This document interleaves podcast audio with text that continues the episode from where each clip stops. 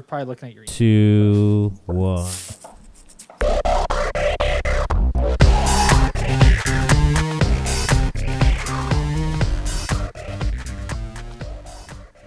Welcome to the Squirt to Stab podcast with Tony and Pat.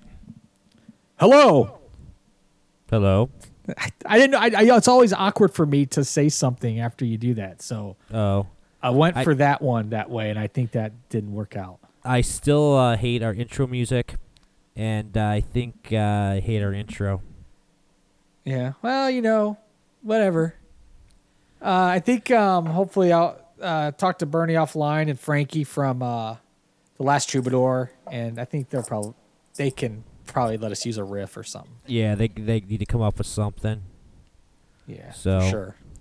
Uh, just a reminder to all our listeners, we could be reached at squirt2stab at gmail.com. For suggestions, you can leave audio reviews. You can tell us how much you love us and love me. Send nudes. yeah, nudes. send yeah, um, Yeah. yeah, do that. Why not? Dude, so we have a guest with us today. Yeah. Um, I know we Hey, had hey. our. Uh, do, yeah. do you have your Do you have your headphones in? Yeah, why? Oh no, I'm hearing an echo. I do hear an echo. That's oh weird. shit! Somebody. Well, our guest is Bobby L. Um, he's on the show. He'll be with us throughout the show to chime in. Uh, and later in the show, he's going to tell us about his encounter with uh, an alien and alien abduction. So I'm excited about that. But yeah, we do, uh, do have an echo. Does everyone confirm that they have their uh, headphones in and that they're they don't have sound coming out of any kind of external speakers? I don't. Bobby, how you doing, Bobby? Oh, h- hello. Hey, Uh, I know. Yeah, so this is a new thing. Uh, we're gonna let our guests kind of sit in the show. Um, It's good to be Man. here. yeah, nice to have you. And I, I've already told everyone that we're gonna listen to your story here eventually, here in a little bit. Oh, they're Um, here. al- Oh, oh, they're here. Oh, we're live. Yeah. Okay. uh, Oh. Yeah, sort of. Okay. We- Okay. Okay. All right. Uh, Yeah, this and- th- sorry, you go first, and then I'll I'll wait. Okay, yeah, um, yeah, and you know, and uh, feel free to chime in. So we're going to tell your story later. We're going to get into the interview part where Great. you're going to captivate everyone with your abduction story. Oh, yeah. Mm-hmm. and uh, the whole love affair thing. And, and then, uh, but now we're just going to go through our segments, and we just kind of want you to feel free to chime in and be part of the show. I, Does that sound know, good to you? It, that's fantastic. Really All right. excited excited to be here. Well, thank you. We do appreciate you being on the show, Bobby L. Uh, and real quick, Bobby L. Is L like your actual last name, or is that are you just kind of like being uh, kind of anonymous? Well, uh, I'm glad you asked that. It it, it is uh, abbreviated for an- anonymity, anonymity, and um, uh, you know, from from the story I will tell later in the show, it uh, uh, you know, I, I feel that um, keeping uh, my my personal life um, uh, secretive is uh, sa- you know for for everyone's safety. My you know. Um, But it stands it stands for Larry. If you wanted to know, um, All right. Okay. Cool. But and we'll just go with Bobby. Bobby L. Bobby, Bobby L. That's what. Yeah, that's what. That's what my friends call me, and you guys are my Bobby. friends. So Oh well, hey, thanks. I, and again, we do appreciate it. Um, and uh, like like I tell everyone, especially that has uh, intimate part of their life they're going to share. Uh, we definitely appreciate it here on Score to Stab. Thank you so much for being part of the show, Bobby. I So- well, I'm. Thank you for having me on on the show. Yeah. So it's a let's just have first. some- This is a first for me. So Oh well, great. We love first timers. So uh, yeah, we're just gonna, too. you know, just just have some fun. Uh, p- take part in the in the in the show uh, wherever you feel necessary, and yeah, that's great. So um, thank you. Uh, but yeah, Tony. So I don't even know you. We already gave the email. Everyone knows where to email I us. gave all the that kind of email. stuff. Everyone knows. Everyone knows. Right. So if you're listening uh, to this show, you know. Right. Yeah, everyone Yeah. just kind of everyone in the world, everyone everyone all over the country will soon know our email by heart. Yeah. So For all the right But- reasons, I'm hoping. So you were saying something uh, right before we started. I heard you something about you. You said something that you, your wife's not that happy with you, or something happened and she's mad. Oh, well, she's she's always mad at me. Um, so so this kind of goes along with the story uh, the, of a guy that we both know, and I based my recommendation to this other dude based off of this dude that we both know. Okay. So, um, my wife heard me telling this particular individual who was uh, deciding to get a vasectomy.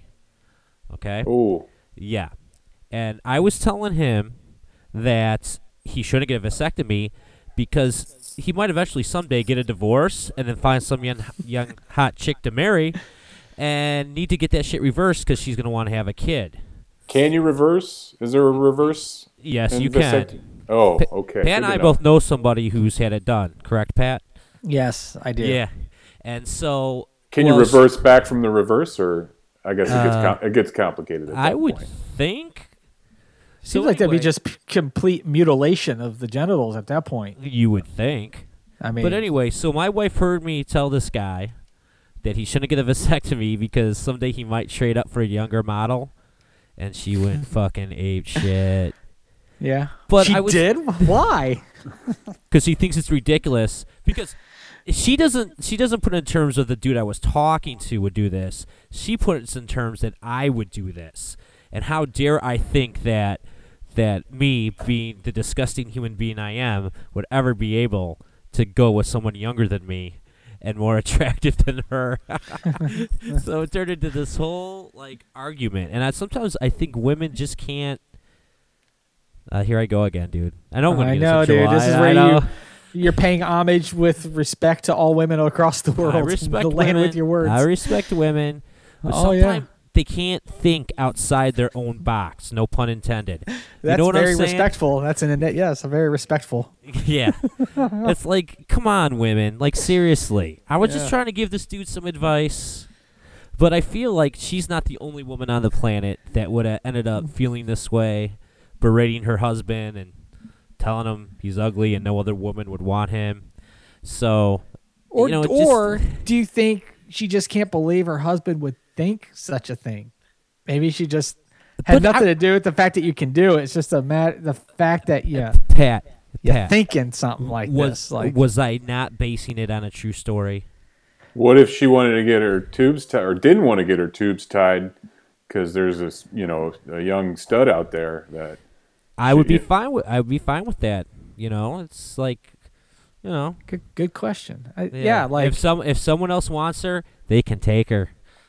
Well, that's not true. You'd be so you you wouldn't let it happen. you would kidnap your own wife. Tie her up in the basement. You're Yeah. mine forever. been We there. both. Well, I know. Yeah, I mean, you know what though? You guys, I, I- you, you guys are one of the couples that love each other so much. I think, but it's just uh, you know maybe it wasn't. Hey, Tony's thinking this. It's like, hey, my husband's a piece of shit.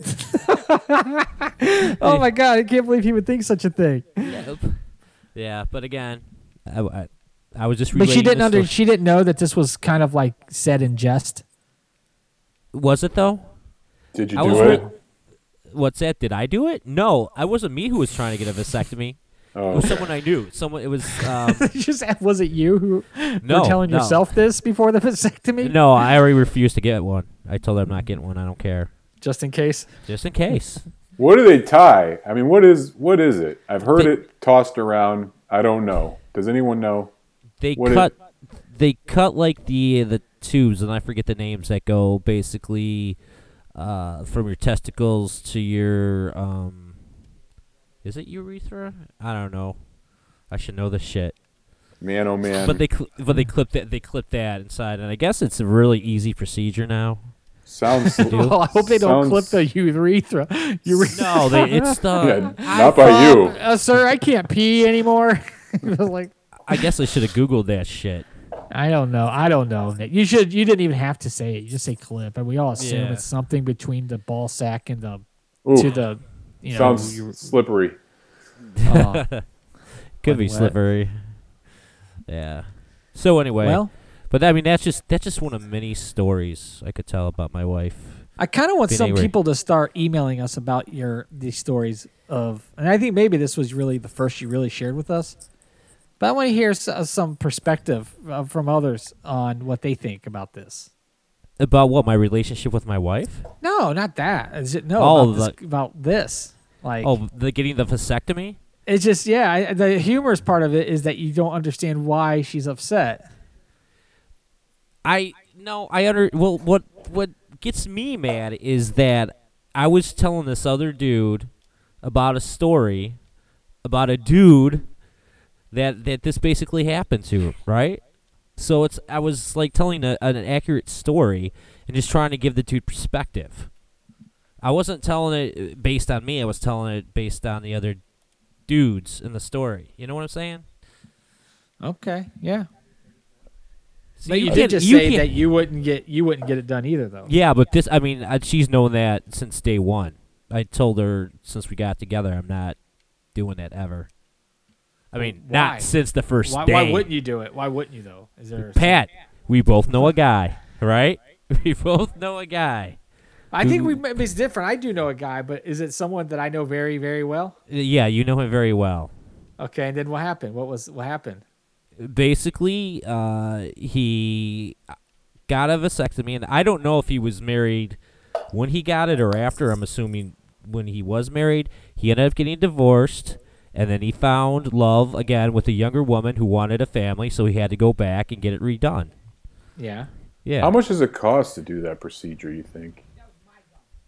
I have no idea. Probably the same price as a PS5. That's a good guess. That's a good You guess. get the PS5. Yeah, I don't. Yeah, I don't know if it hurt. If that's what you're saying, that it would be painful for this to happen. Painful for who? Well, painful is it because you don't want to do it because it's too painful, or just? Why don't I want to do it? Well, I mean, no one wants to do it, but I mean, in a sense, I've had friends do it. They don't even have kids just because they just want to make sure it just doesn't happen, which to me is baffling. Yeah, that's baffling. You know, like I've gone all this way and not had kids. Like now, where we're we're doing whatever we can to have kids. So I think Yeah, no, I just uh like I said, I know a guy. I think maybe we should just leave it at that. I know a guy, and I'm where not is that doing echo it. coming from? By the way, I have no idea because there was no echo during the test. Hope it's not me. I'm new. I uh, the first vasectomy was performed on a dog. If anybody cared to know. Oh, you were looking it up for us. Thank you, Google machine. That's awesome. yeah, thank Yeah, you, Bobby. Yeah, no problem. dog. Well, I was hoping they would test that on a human first. yeah. That was nice of them.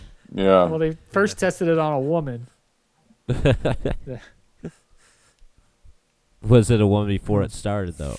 The dog's name was Cooper, if you were wondering. Wow. That's, that's an interesting. Another Yeah, that is pretty interesting interesting. Yeah. Thanks, Coop. Thank you, Coop. So anyway, so uh, the last, I think a couple shows ago we talked about the metal monolith that was found in southeast Utah, Yeah. Oh, and yeah. Yeah. so an update there. So yeah, there is an update on that. It was removed. They removed it. There's someone who uh, people that were there uh, as a group after some people left when they arrived. So they got this place all to themselves for I think they said 45 minutes to an hour, which is you know kind of amazing considering this has turned into like a really big deal. Like a lot of people are going there, which that was their their fear. But you know these people were looking this up on Google Earth. They and someone actually found it and went there and they gave the the I guess what do you call it? The not the directions the uh, location and people started going. And so when they came they were there they said they heard some other people coming about an hour later. And they decided you know it was dark out. They said it was a really cool moment. They thought okay other people left before us. We'll go ahead and let them have their alone time and we'll just leave. And they came and the, the people the guys came that came said go ahead and soak it in right now because it's coming down. So apparently some people came to take it down because they did not want this much traffic in an isolated part of the desert which is not equipped for having people travel there. So when these people said they were surprised no one was there when they looked all around they saw cars all around this location. They said they even saw an airplane there. So it sounds like they did the right thing by take this monolith down so people didn't start coming and people were going to get themselves hurt because a lot of people aren't really you know they don't understand the desert and traveling through the desert. So they took this thing down. Um, but now monoliths are popping up everywhere. So there was one that popped up in romania. And just recently the latest one popped up in uh let's see where is it in Pine Mountain in Atascadero at Atascadero, California. So yeah, in case anyone cares to know about monoliths, Is there anything written on the monoliths you know, or is it just plain old No, monolith? just metal monoliths that reflect and they did people did say that when they finally took that monolith down like they had to bend it one way then they bent it the other way then it finally came down like i don't think it bent but they were like jarring it from the dirt they said that once it fell it looked pretty cheap Yeah. like it kind of came apart instantly That's upsetting. yeah were you planning on going there bobby I uh, I feel like, I yeah, I was. I I feel like uh, I feel like there's more to the meets the eye there. So I uh, right you know I wonder who did take it down. I mean, who did take it down? Did they see who took it down? Is there a picture of who There's took it just said down? Three guys. I, I, from what it sounded like, Three were people guys. that were with the the state, like some kind of uh, I don't know, park ranger. The, I guess the same the same people that were that initially saw it from a helicopter when they were counting sheep. See, I would be more interested in who put it up. Yeah, well, they, they they assume it was for arti- Yeah, and, and yeah, because it happened about five years ago, and they're able to confirm that because Google Earth 2015 didn't have it there, but it does in 2016. So sometimes during that period in between those pictures is when it was put up. And Hmm. w- and when when did that uh, pilot say they saw those Tic Tac UFOs? Was that around the same time, or is that earlier? Well, those are Navy pilots. That was like in the early 2000s, mid the Ah, first okay. decade of the 2000s. That's a completely. Oh, it's interesting how you know so much about that, Pat. Did you put it up, Pat? yeah. Well, I didn't know where else to put all this metal, so That's what Pat said. that's what I did do. You know, I'm I'm I like anything. And then there's a like uh that phallic statue in Germany, or is that where it is? You guys know about that big phallic statue? A phallic statue? Yeah, it's just a big phallus. It's a big stone phallus, and, and mm, no. someone stole it. what? yeah, it's just like it was a big giant phallus, like as big as a man. That's funny. Like, like, what do you do when you steal something like that? Like, you Oh, invite I people over and be like, "Hey, look at my." You guys want to ride the? You guys want to ride the stone? Like, that's just funny. I'll give you twenty dollars if you let me sit on it for ten minutes. I don't know. It's well, a like, good what else? What else do you do with Craigslist. it? Than, than sit on it, yeah. yeah, yeah. Big money there. Uh, eBay. I want a bidding war on that. Yeah, the phall, the big stone phallus. So yeah, that's pretty much it for the the monoliths and the phalluses and all that kind of stuff. Uh, you guys have any comments about the the phallus, or you guys want to? I thought we just did comment on the phallus. It's fucking weird someone would steal I that. thought there'd be so much more to, to comment on. Um, I need to get more information about the big, the big stone. You know what? If, if if you're gonna talk about big phalluses, maybe you should have a picture to put on our website, so everyone can go there and see it. yeah, yes, that's right. I'll, I will. I'll get the link. I'll see if it's in my web browser. because, oh yeah, that's how I found this. Um, and uh, yeah, it's pretty terrible, man. The phallus. They had to take the phallus. But I thought for this, uh, for today, man, I wanted to to do a, a game. Really, a game? Yeah, you like games, Bobby? You want to play a game? I love games. Big Well, fan. good to hear. Do I get to be Matthew Broderick? I hope so, Tony. Okay. So I, w- I would like to play a game. Yeah, Young man. I almost missed that. Did you miss you that? I did uh, Oh. for a second, for a Oh, second. okay. But I'm, I like where your head's at though, because you're taking a quote from a movie, and that's what this is. This is called, um, "What's the next line?" Movie quote game. I just kind of made that up as I was saying it. So, I'm glad what you're prepared. do. we are so professional. I don't know if I should name the movie before I do it. The character. I think I'm just gonna say the line. No, just say it. We gotta see if you can. We can get just based off that. And then and then I'm gonna say the line, and I want you to say the next line. The shine. Cool. Okay. Does that sound good? All right. Here we'll start with the first one. This one should be a little easier. Okay, so I'm gonna do the one line, then you're gonna one of you guys tell me what the next line is. You're in big trouble, though, pal. I eat piss. I eat pieces of shit like you for breakfast. You. Hmm. You don't Yep. talk to me. You eat piece of shit for breakfast. You eat piece of shit for breakfast. Yeah. Yeah, that you for- got it. Is that from the Breakfast Club? The Shining. Yeah, the the shine. It's from um, Happy Gilmore. Oh. You're you're in big trouble though, pal. I eat pieces of shit like you for breakfast. You eat pieces of shit for breakfast. Good job, Bobby. So Bobby, that's one point for Bobby. All right. All right. So here's here's the next one, and uh, not not to foreshadow, but Tony, you should probably get this. Okay. Tony, don't drop the ball. Yeah. I am Henry the Red, Duke of Shale, Lord of the Northlands, and leader of its people. Well, buddy, you look like you're in charge of Jack and shit, and Jack left town. Oh, you know what? close? What? You're very close, and I, I'm Okay. surprised you even got, got. I would never have got got this one. I knew the this one though. Well, hello, Mister Fancy Pants. oh, that's right. Oh, hello, Mr. Fancy Pants. Yeah. Well, I've like got news for you, pal. You ain't treading but two things, or leading but two things right now. Jack and shit, and Jack just left town. I, you know what? I think we're gonna give you a point for that. I What's should get it- a point Right for that. I What is should. that from? Army of Darkness. That's from Army of Darkness. Oh, the chainsaw. Yeah, yeah. Yeah. Uh huh. Uh huh. All right, here we go. We're going to do the next one. All right. This little girl survived long enough then that with no weapons and no training. Why did you put her in charge? yes. Aliens. Bill Paxton. Why don't you put her in charge? This little girl survived long enough. That's probably one of my favorite lines. And you know what? I still think Bill Paxton should have won an award of some kind for that role in Aliens. I Yeah, mean, he was awesome. Game Pac- over. Game over.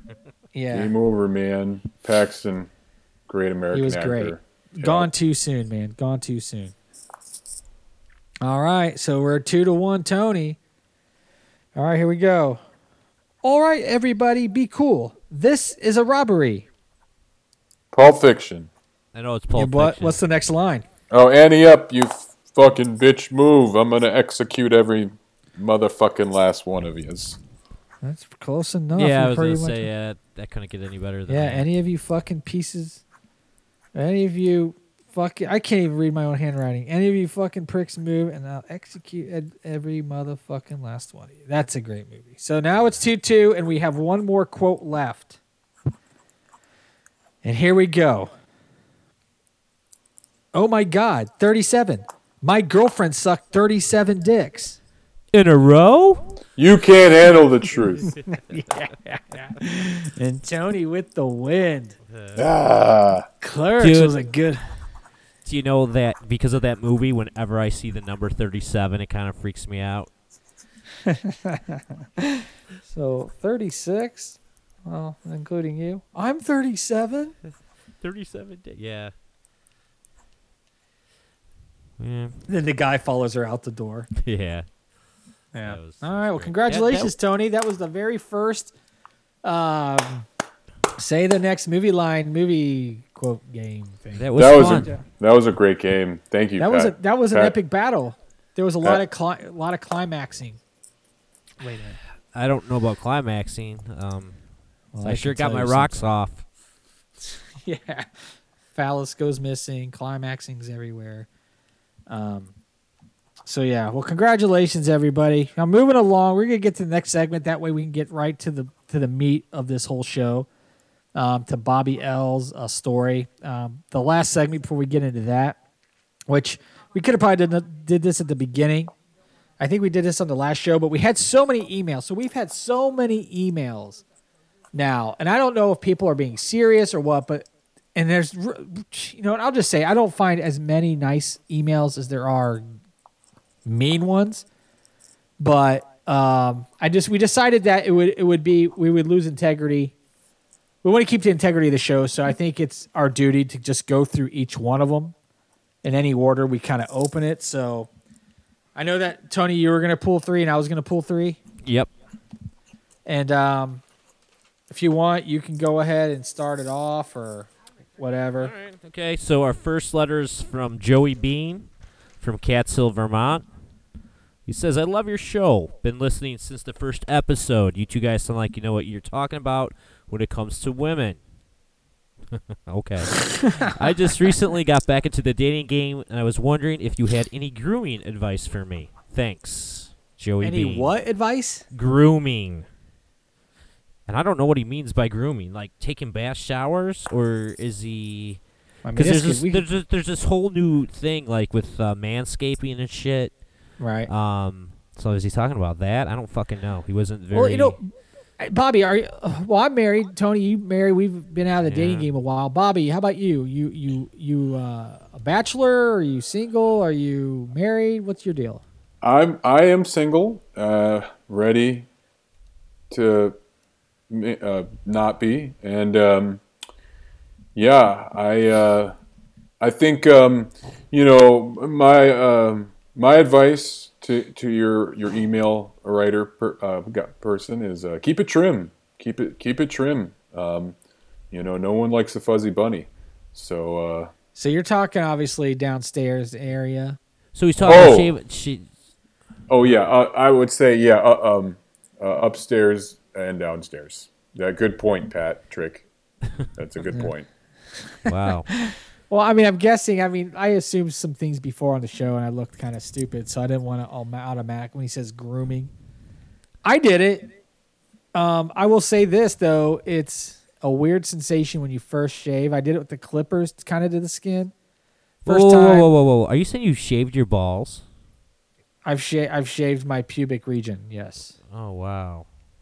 It's the uh, balls aren't really full of hair, believe it or not. Um, Yeah, it's a- I was gonna hard. say. my- I just I thought with my balls was just from all the chafing, because my balls really aren't that hairy. it's, above uh, above the above the schlong. It's a weird sensation at first. It feels sticky at first.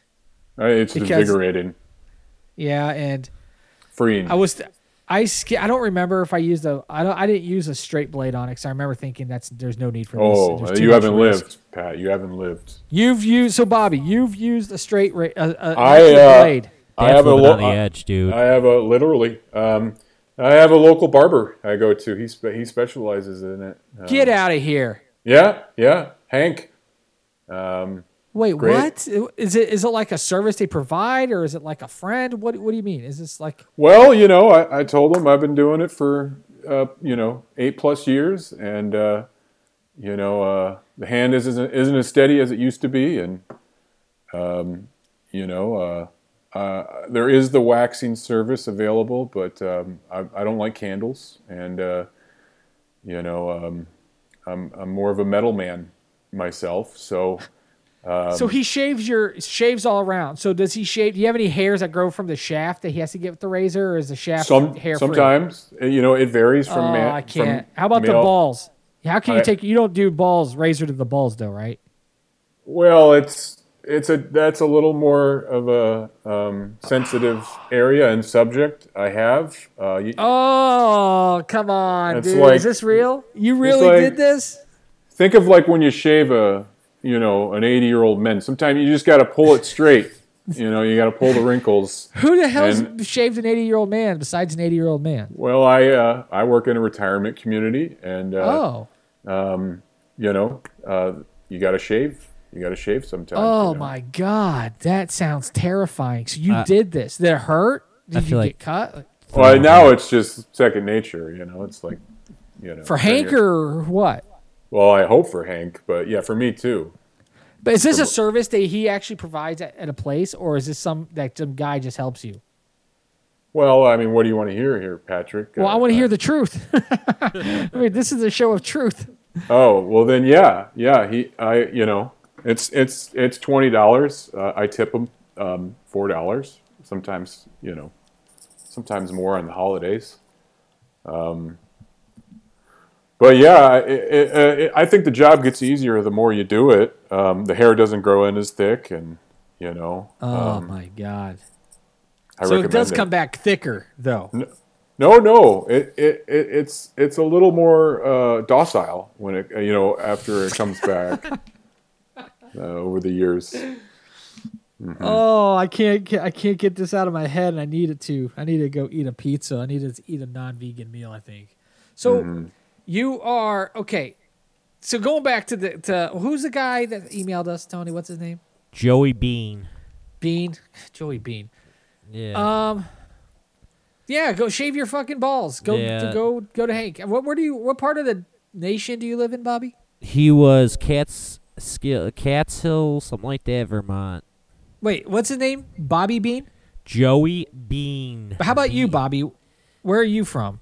I'm in Phoenix. Okay, so you guys, yeah, you probably won't be able to. Bob, uh, this guy Joe Joey Bean won't be able to go to. Hank. I- I'm assuming Hank's, Hank's in Phoenix. I like to think there's a you know a Hank in every every town. You just gotta Well- you just gotta look, you know. But Well, if, how if, what would he do? What would he stay search? away. you know go to your have to local, build a relationship with your local barber, and just you know throw it out there. Um, you know, uh, uh, you can certainly look online, and uh, if he's not you know afraid of candles like myself, there's always waxing. You know, a wax service. Well, that's a whole other fear because I feel like when my ball sack gets wet and you pull on it, I feel like it could just go on for days. And if you use the the little the wax or the pulling the pulling off with with the tape or whatever that is, I feel like it would just the balls would just not unstick itself from that. You'd be surprised, Pat. You'd be surprised. The I balls mean, I are, very, like, are if you very straighten out that skin, it'd be like a giant flap of skin hanging down to your feet. You, you can imagine your balls hanging down to your feet. Your your. I don't want my testicles getting straightened out. My ball sack skin. I need it to stay nice and tight and scrunched up. The older I get, the bigger Well, my make- balls get. It's terrible. Make sure you wear loose underwear because you got to keep those muscles going. You know. Yeah, well, maybe you're right. Okay, so yeah, go find a Hank in your in your like go go have a discussion with your local barber, see what happens. If not, man, I think just trim it. Get a different trimmer. Buy a new trimmer for your face and use your old trimmer for the balls. Yeah, and I think the no talc body powder is okay to throw down there too, right? As long as there's not talc in it. It's Wow. up for debate. Because Um, because the talc they said is cancerous, right? Right, right. Yeah, stay probably I don't know, throw some baking flour down in there. it feels so good. Almond flour, I heard, is good. Really? Unless you have a nut al- allergy, but uh, Well, Oh, yeah, that- that's that- interesting. I, I use does baby powder now still have talc powder or the talc in it or whatever? Or, or no, uh, no, no bueno. You don't want to. You don't want to use the baby powder. But so that still has it. It still has that shit in it. Johnson I wouldn't Johnson. think so. I don't They don't- know. How they have all these lawsuits, but they still put it in there? Are they still trying to say no? This doesn't do anything. This is, does not cause cancer. I don't know. Well, okay, yeah, Billy or Joey, go Ju- go do your. You know, yeah, I'm the Keep wrong it- guy. Go take it- a shower. I don't know. This guy might not even know. Take a shower. you know, you know, clean you know. Keep you know it what, clean. Your clothes. you know what Joey should just do? Go fucking ask some girls what they like. Just ask. Yeah, them. talk to a girl. Talk to a girl. I don't know. Like we're telling you things, girls probably listening, going, "Well, I don't know if there's any girls listening to this, but they're probably shaking their head, going, "What the hell?" You know. And if any girls listening, get on the show. Get up, go over here and help us out. Hell, you know, Tony will be nice. Don't worry about Tony. Tony's a very nice person. He talks a big game. That's kind of mean, Tony. yeah, yeah, that was unnecessary. But yeah. I'm not. Come on the show. Tell us. Tell us. Maybe we'll try to get this guy on the show. I don't know. Did you leave a number or anything? No, just an email. No. Yeah. No, I, th- We I think beat- this. I think we'll be okay. Call yeah, him up. take a shower. Yeah. What- Take a shower. And brush your teeth. You should be okay. Thoughts, All right, Bobby? let's go to let's go to your emails. We've helped Joey out enough. I know that was a crazy. We just kept going. I don't know. The, the whole. I keep thinking razors blades to the balls. Okay, this is from Leslie. From uh, she. This is from Leslie, and she lives in Michigan Upper Peninsula. I heard you guys want to hunt Bigfoot. Interested in an expedition this summer. I'd go 100%, man. Why not? Fuck it. Let's do it. So, if you see Bigfoot, would you shoot him? No, I'd probably try to take a picture, then run my ass off. Which You'd would be kind of funny. You'd shave him with a with a straight blade, right? Yep, good clean shave. Put him to sleep and shave him to see if it's just a man under all that hair. We A big, you're, big you're- man. You're, making a friend for a lifetime. You give him a good shave. Yeah. You know, I, yeah, I, I, I don't know. Like, I'd like to go on a Bigfoot expedition, but I just don't think I'd just shoot something. I don't even know. Pat, how much would it take for you to go down on Bigfoot? Ballpark. Go down, Ballpark. down just to the valley? You mean You like know. go down on him like sexually? yeah. yeah. If someone No. paid you to go I down on can't. Bigfoot, would there be a price? Yeah, no. Well, No, because I'd have about it- dreams for that forever. Then I would have to need double that money to pay for the memories to be erased from well, my brain. Pat, think about it this way: if he's part of the ape family, I guess apes, gorillas in general, I think. I don't know if gorilla's an ape, but anyway, has a very small penis for its body size. So maybe Bigfoot's long isn't that big. Here, let me put it like so, this. So maybe maybe I'm not like, going to go uh, down on Tootsie Bigfoot Roll. or Mrs. Bigfoot either. So it's not anything to do Oh, with dude, either. for the right money, totally, Mrs. Mrs. Bigfoot. Yep, yep. I'm For the right amount of money, hundred percent. What do you think, Tony? Ten, 5,000? 10,000? 20? Uh, 30, 30,000 30,000? You'd go down on Bigfoot for thirty thousand. on Mrs. Bigfoot. I'm not doing Oh. dudes. I don't do dudes. Come on, I- you'd be. Either There's or, a I'd go there's a pri- you have a price tag on that. I'd go 29,000 just to outbid you, Tony. Well, you, Oh, and really? everyone says there's a Yeah. price here. I'll, I'll also say if my family was in a fire and the only way to save them was to go down on Bigfoot, I you would do just, it. They're would- burning. I would cry and tell Be them. like, see you in hell. Oh man, Bigfoot's Yeah. laughing. I don't want to be part of that expedition. I don't think it's gonna. If it was just like, you know what? If for, I you know was, what, I'll go. But you know what? It's gonna be a bunch of crazy people with guns. I was gonna say if I'm going with my, all my buddies and stuff, dude, I think it'd be a good time.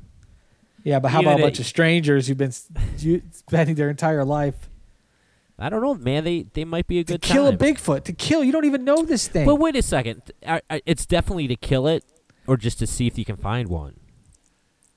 she said hunt Bigfoot. I guess you can hunt for something and not kill it, right? Yeah, I don't think You these throw people it back into the water after you catch it. These people hunting Bigfoot, I don't think they mean hunt to kill it. I think they they want to find proof of it. I don't think they.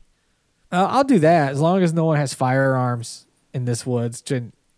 Not that I feel like then someone's going to find a Bigfoot and kill him. I mean, these things you can't find anyway. These things are impossible to find. Only a rare few privileged people have seen Bigfoot. So yeah, oh, okay, I'll consider it. Let's. We're gonna make make the. We're gonna plan it anyway, right? Yeah, I think we should talk about it. I know there's uh somewhere in Ohio that they supposedly have had a few um, Bigfoot sightings. I can come out and visit you out there. Well, I know Indiana has. There, there's a whole thing with the Indiana Bigfoot page. There's, I think, in Pennsylvania. There's a lot of them in the Northwest, Minnesota. Apparently, their last ge- one of our last guests talked about seeing him in Minnesota, right? Yeah, They saw him in the Yeah. flesh. Wow. Well, they saw him with a night vision, Oh, okay. a heat or a heat sensor, Sure. and You think that's my question. It was behind a tree too, but I don't know. I still have a lot of questions about that, but I, I believe that he believed he saw one. that he would've- believed he thinks he saw one anyway. But I mean, the guy's been doing this for a long time. I don't know why he would lie about seeing Bigfoot. You think he would have blown him? I don't. I don't think this guy would have. No, no, not this, not this individual. No. no, he is not. Definitely not a, a Bigfoot blower. Miss, missing out. So yeah, all right, Leslie. Thanks. Thanks for your email. We appreciate it. Um, what's the next email you got over there? All right. This one comes from Greta Flamberg, who actually lives in Elgin, Illinois. Pretty Really? close to me. Yeah, can you believe this? Huh. Uh, Greta writes, I found you guys while searching for alien abduction stories. I found you both entertaining and knowledgeable. I was wondering your opinion on dating older women since I'm somewhat of a cougar myself.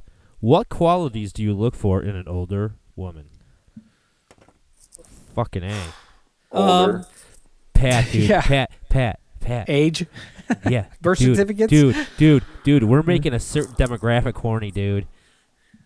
I, I'm it's, more- uh, I I'm more of a make you feel? snow leopard I, myself. I, I feel I feel like um I feel like there's I I, I want to tell myself it's because of how how sexy we truly are, but then I just think maybe there's just a lot of crazy people out there.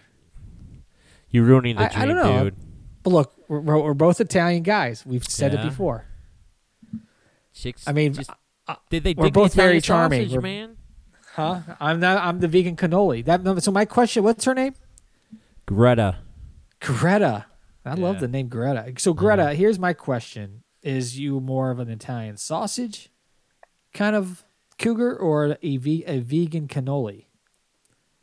I'm sitting here as if she's going to reply, but Yeah, yeah. But so I- yeah. so but get she- back to us. I want to hear more. yeah, but her Or, question was uh, what, what what we look for in an older woman. Like if we were gonna get with an older woman, like I think that older women possess a sexiness, something Yeah. where they just know, like, they could just. It's like they're, they would, they don't, they don't need to put up a whole front because they already know. They don't need. They they're, they they got through the gatekeeper. Okay, they're already at the decision maker. They just need to close the deal, and that's what they're good at. yeah, So I think that's the thing that uh, is intriguing, and I think a lot of them have that quality. So beyond that, I would just see about what kind of youthfulness they have, But- playfulness. yeah. I think she might think that we're younger than we are, though. Well, you know, we're both in our you know mid twenties, Yeah, and you know, sure. so let her think whatever she wants to think. Tony, we don't need to bring up her age. I want to be honest, Pat. I like money, money, money, money. An older woman. like how old are you? I would li- How I old would are you, pay money to see a woman Like- pay you money for your hair services. I was gonna say, dude, how old are you, Greta? Are you like ninety? Got some money? I'm, I'm willing cool. to come over. Hey, I'm, I'm not. I, I don't. I'm kidding. I think Bobby has something to say about all this. Yeah. I'm all ears. Um, I would certainly date uh, any woman right about now. I, but uh, you know, if I were to pick Greta, uh, uh, one of my favorites is is just a an older uh, gal uh, in, a, in just a nice silk robe, just uh, open faced satin silk robe, um, and uh, uh, and and possibly some some. Um, Virginia Slim cigarettes. Um, Oh, that was kind. I'm starting to see the Oh, picture. I've seen it too. Is is it Yeah. creepy or? Oh, it's hot, Tony. It's real Yes. hot. Yeah. Open face. Just So sauntering cool. around the trailer and uh, or duplex or anywhere really. Get a bathtub rolling. Yeah. Lots of bubbles. oh man. Greta, Right, uh, nice, you sexy, could, raspy voice. my information's available. Uh, Yeah. Well, if she, yeah, if you want Bobby's information, Greta, let us know. I'm know. not a cannoli of the vegan sorts or uh, Italian sausage, but I'm a solid potato taco. Um, What? what? A salad potato taco? no solid, a hard potato taco. Oh, so Oh. you're Irish Mexican? Yeah. Oh, okay. Wow, that's uh, interesting. You got that. I was trying to envision a solid potato uh, taco. It sounded vegan, and just wondered if it was delicious. We'll take it and run with it, Pat. Uh, I I'm think gonna uh, run. Well, I'll run as hard as I can. a, a tostada. You might pass out, dude. Oh, there's no doubt. I'll pass out. I'm almost passing out thinking about it. Yeah. I'm trying to hold myself hold myself up in the chair. Uh, that satin silk robe. I got you. I'll go to my next one. I was gonna say Um, y- you had me at Virginia Slims. yeah, oh I had it- she's a woman. You could have been like the Yeah, same same conversation woman. would have happened if it was a, a man. How you guys like older men? Well, I mean, uh, Yeah, it could have been a warm watermelon. I'll put the uh, tomato in the microwave for about 20 seconds. Mm, nice and yeah. nice and just ready to go. It's like a half cooked Cornish hen. All right, so my next email. Uh, I got. a I have a. I have an email. Oh, Pat- really? Pat. What? You? I want. Yeah. I mean, if we're sharing here, uh, You- it's, it's from Okay. Patricia. I've been on a dating app, and uh, Patricia says, "Bobby, uh, please stop emailing me. I got your 14 other ones. Uh, please stop." That's all she said. Oh man. So is so this is so Bobby tell tell us what what is uh I think I you came have on to too tell strong. us how how What? old are you?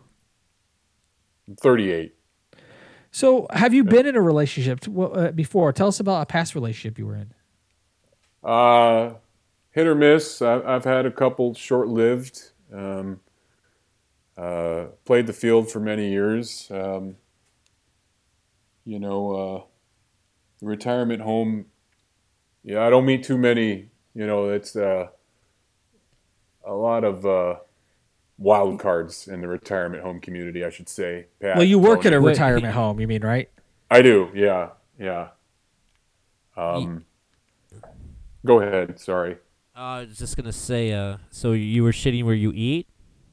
A couple times, Tony. I'm not Yeah. um, proud of it, Oh. but uh, So you date some of the other employees over at the retirement home, is what you're saying, right? No, Pat. Uh, I don't think that's what he means. I I wasn't lying when I like, you know, a, a, a like a, a refined. I have a refined palate. Um, Oh. you know, when you when I- you uh, when you meet someone with a story to tell, I, I think uh, you know I like to listen, and uh, that's kind of. Uh, What are some of the things they tell you?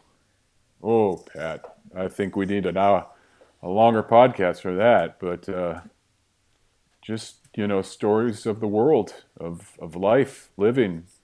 So you Um, mean it's I've- kind of I've- like a a non-romantic, non-intimate, Oh, sexual no. kind of. Oh no, there's sex. There's sex. Yeah, you got to watch it though. You got to wrap it. You know, STDs Oh, are the most rampant in retirement homes. Oh my god, dude! Is this a real? Th- can't you get in trouble for this? They don't care. You know. I'm s- I think he's talking about the people who own the place. oh. Oh right.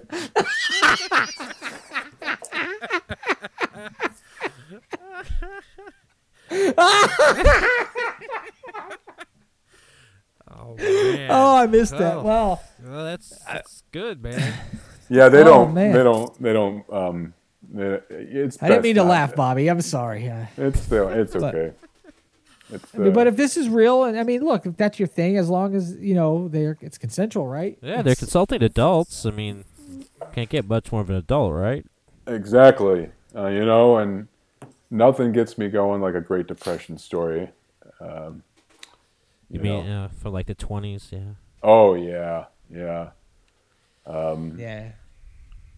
But uh, yeah, it's best not to tell uh, the higher ups. So uh, you know, Have you ever been again- caught? Have you ever gotten in trouble for this? it's been close. Um, definitely uh, lock the door. Well, there's no locks, but if you put a chair up in there, you can.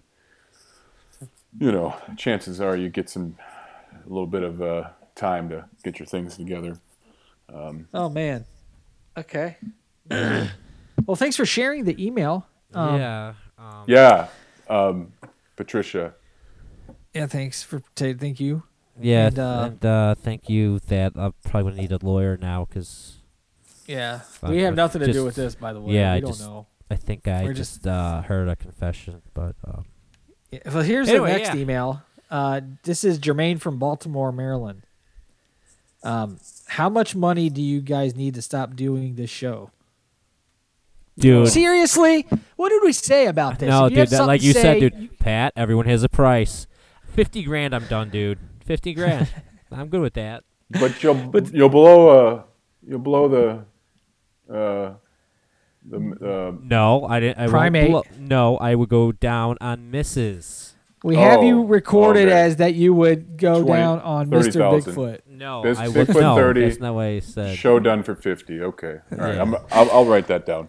Yeah, Mrs. Bigfoot, thirty grand. There's a Oh, price for me on here. Oh. I mean, look, obviously we know the guy's not serious. He's just being an asshole. And you know what? And that's fine. I, like I said, I'm fine with critiques, but if people can like send us what you don't like, you know what? No, that you know what? Fuck it. That's funny. Haha, Jermaine, that was real funny. Good job, buddy. You have a life in comedic emails. Well, what's funny is that his name's Jermaine. Hey, he took the time to write you guys. You know, that's that's nice. Jermaine, that's a nice thought. Yeah, it was. Thanks for the offer, um, for Jermaine. So, uh, So fifty you another from Tony. What about from you, Pat? How much you going down for? I'm still not doing it, You want to go down on misses? Like I just for money. dude. You saw Here's a the coronavirus. The, coronavirus happened from a, supposedly eating a bat. What do you think you're going to get? yeah, from but doing Bigfoot's that? Bigfoot's supposed to be like a humanoid. Could you imagine having like a co like uh, COVID gonorrhea twenty two? Oh, dude, That's I the last thing we need spreading around right now. I I did have an itch once. I had an itch, man. So well, uh, you know what? I did too. I once had a little bit of something happening. I had to test my, my worst nightmare with the thing that goes down into the pee hole when I yeah, was young. that sucks. And come to find out, I didn't even have anything. yeah, dude, get- I think They're they like, just oh, like you have to have I, I think they that." just like doing that shit to punish you for having premarital sex. No, I don't Yeah, I know, think- man. The doctors, I they'll take all the money they. Yeah, Yeah, yeah, that's probably it, Tony. we'll get you, Doctor Yahweh. Um, oh, Oh, Jesus! I meant going down, not doing the podcast anymore, but I do appreciate, you know, circling back going to down. the, so to the go, Bigfoot. going down. I can't. I'm not. I don't have a price. I, I can't. Even if I did, I'm not, I can't. I can't. After all Well, there, this you- time. th- there dude, you go. dude. Sometimes, dude, you're just acting like a big pussy. Will you stop? Give your fucking No, how about price. this then? Well, let's Give make it a real question. price. I'm not doing it. Okay, fine, whatever. my life. Like I told you, my burn, my family could be in a fire, and they have like they have the ability of being pulled out of the fire. He is not quitting this like, eh. podcast, Jermaine. He's not. He's not going to suck off a Bigfoot, and he's not going to stop this podcast. There's your answer. Okay, you know what? There is a price. Oh, It would be for a 24 ounce r- blackened ribeye, Mm. medium rare. If that was in front of me, so like eighty bucks. per- cooked perfectly. Okay. You know what? Yeah, you know I'd go with the long bone. You know the one with the big I'm ribs sure still you on would. it. Of course you would. You would go with the longbow. We Well, know. you see, if you don't know your steaks, then you obviously don't know what I said, but you had to turn into sexual. But who does that? Who turns things into phallic things? I do Oh, wait, everything, never, dude. never mind. everything I do, dude. I just gave a whole new story about phalluses for like an hour. My Um, monolith is hard. So yeah, I'll do it for a blackened ribeye, bone in. that doesn't help. No, it doesn't. All right, what's the next email, man? So yeah, I do. I probably have a price, man. I just All don't right. know what it is. And then the last one I picked was from Dan Corey from Florida. You sound like assholes. I want to fight you. Okay. Thanks, all right. Dan. Nah, bitch. I'm sure you do.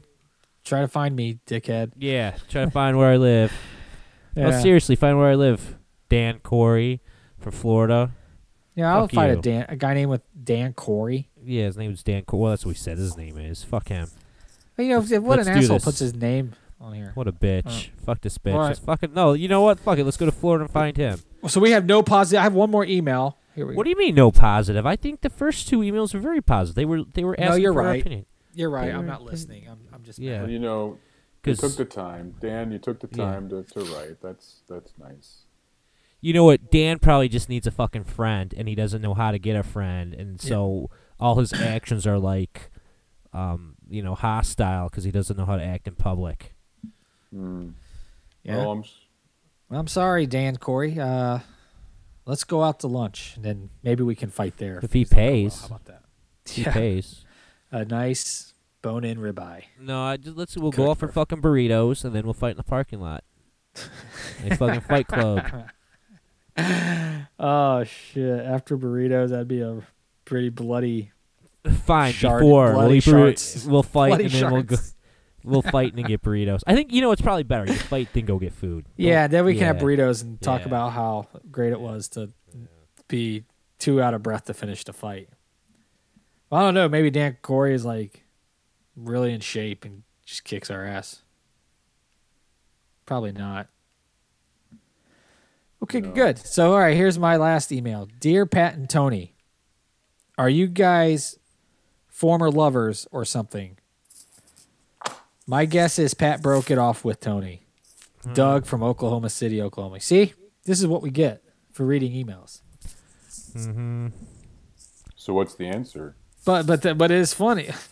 No, we're we're we're good friends. But it's funny because Ah, he assumes that just- I broke it off with Tony. So I guess Which he, are, wh- it probably would be like that because I'm just I'm too lazy to break things off anyway. I know people like Yeah. this. I, I've Yeah. met these people.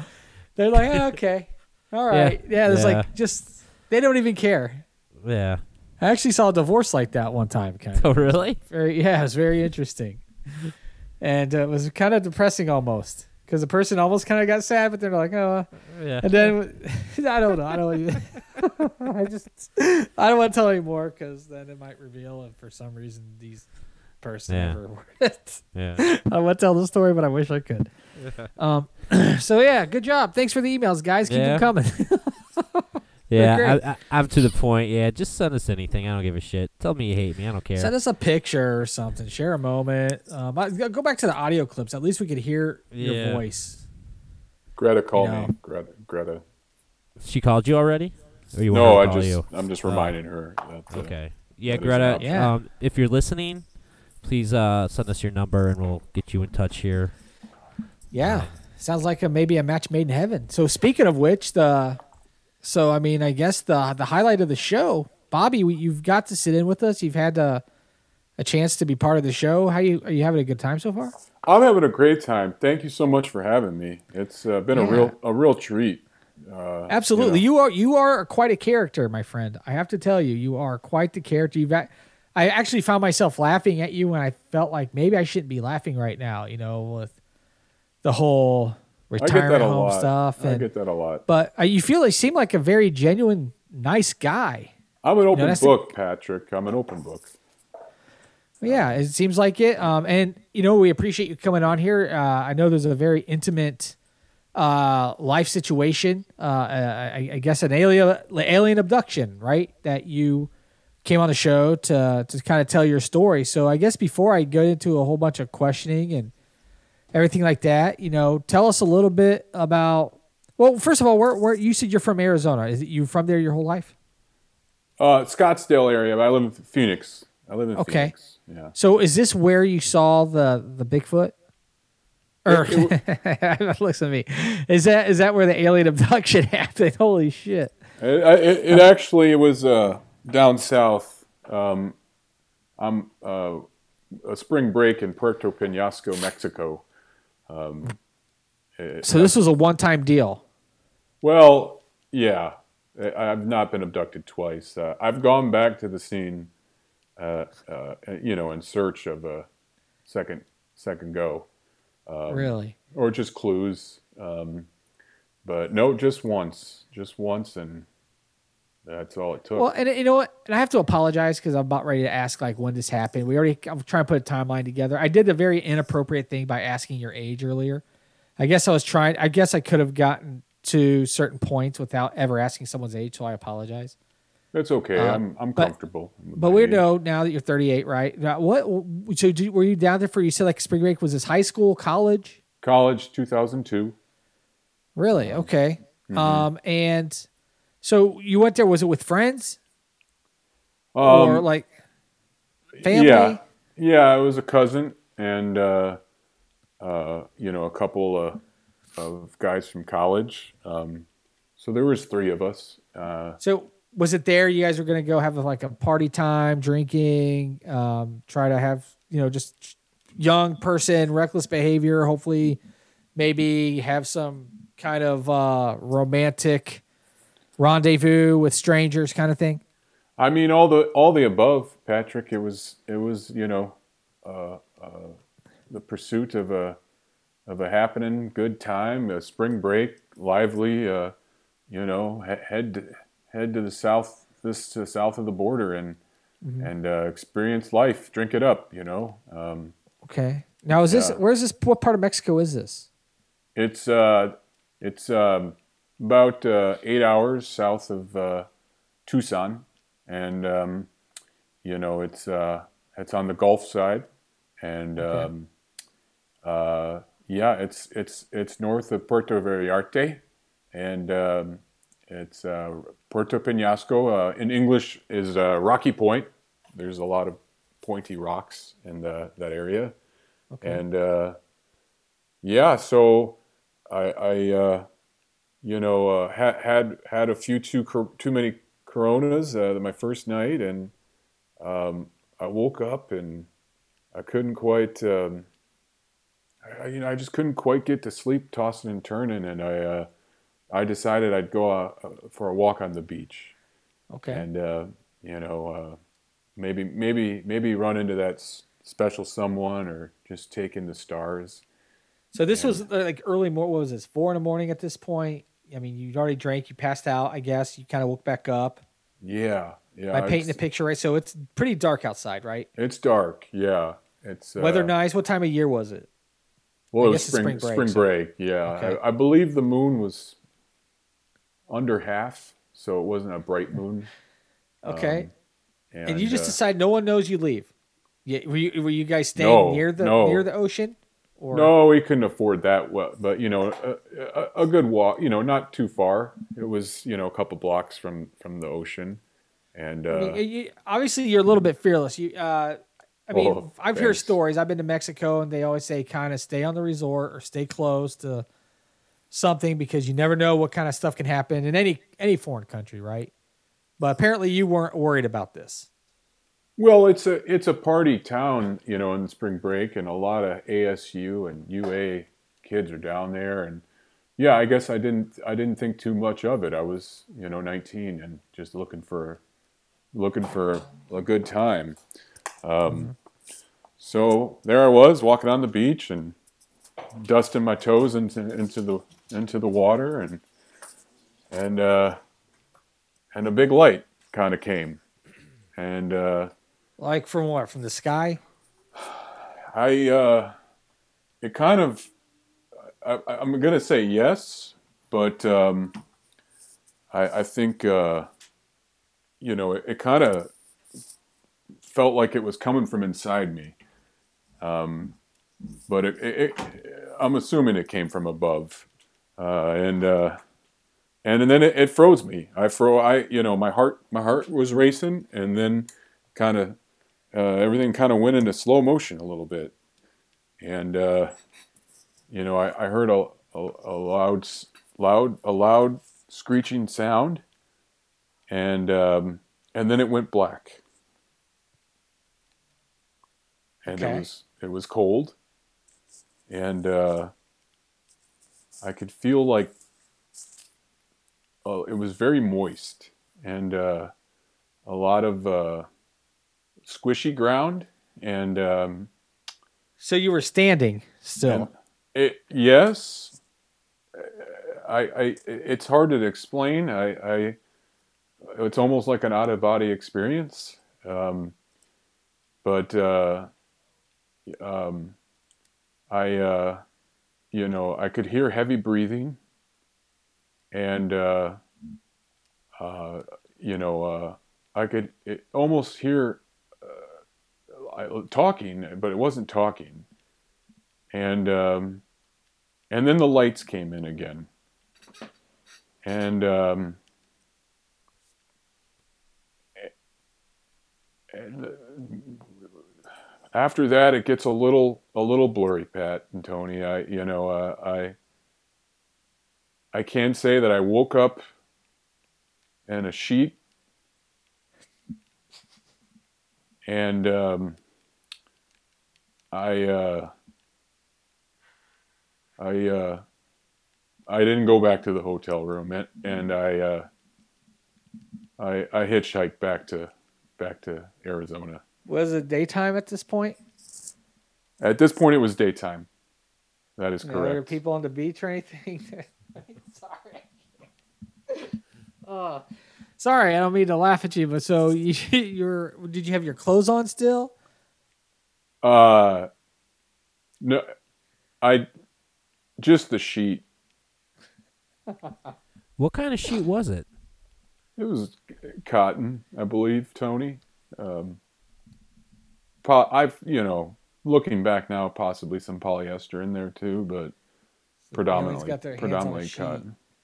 So you put- you didn't bring this sheet with you. We just No, I didn't have a sheet. I was Was just, it wet or was it dry? just in my chones. Um, it was uh, it was moist. There was a lot of moisture happening in uh, in the uh, in the evening. Well, did Um, this happen again or anything? You said you went back to the site. Did anything happen when you went back? I got a sensation and my hairs did stand up, but nothing again like that. Um, you know, uh, it took me a long time to open up and talk about this and share with others, and you know, um, actually, uh, you know, a woman at the retirement home uh, really showed me how to how to be open with myself and and that led me to be tell my truth you know? Yeah. and, Was she the uh, first person you told about this? she was yeah. And uh, she told me to share my story tell the story tell it. People need to know you know we're not alone. And we're not alone right now and in uh, the world universe you know but we're not alone now either so you're just not alone you know it's uh there's there's always somebody Yeah. Well, you know, Bobby, thank you very much for sharing your story. Thank you very much. I appreciate Tony. thank you for do you have- listening Do you have any? Do you have any questions for Bobby L Um, before we introduce our other guest?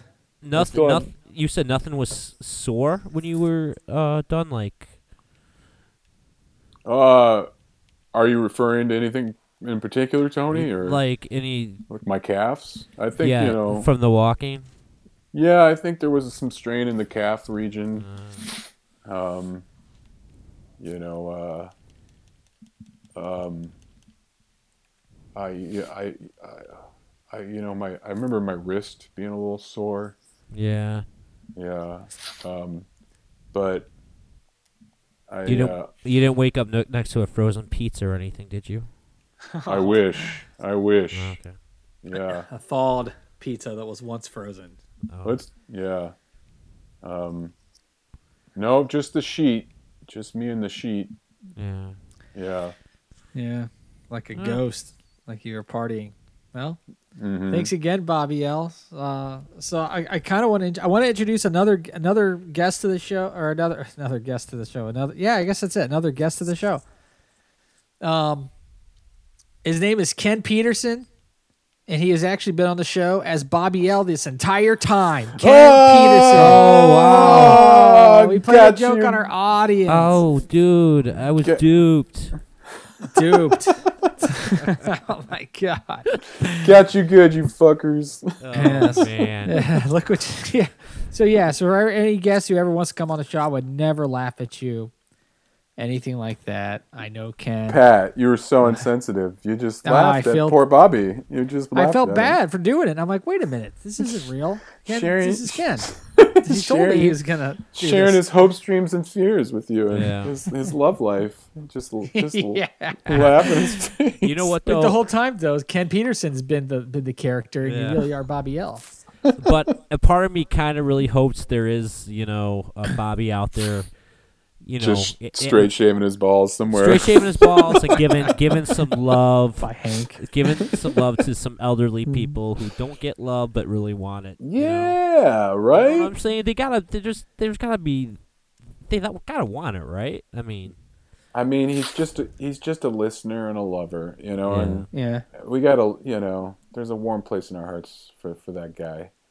Yeah, there is. As long as it's consensual, you know. you know, spreading spreading COVID and herpes all the same shot. yeah. Hopefully, one will Oh. get cured soon. Um, yeah. Herpes Could you 19. like? There's all these dudes with herpes that can't believe that COVID's gonna get a vaccine before the herp.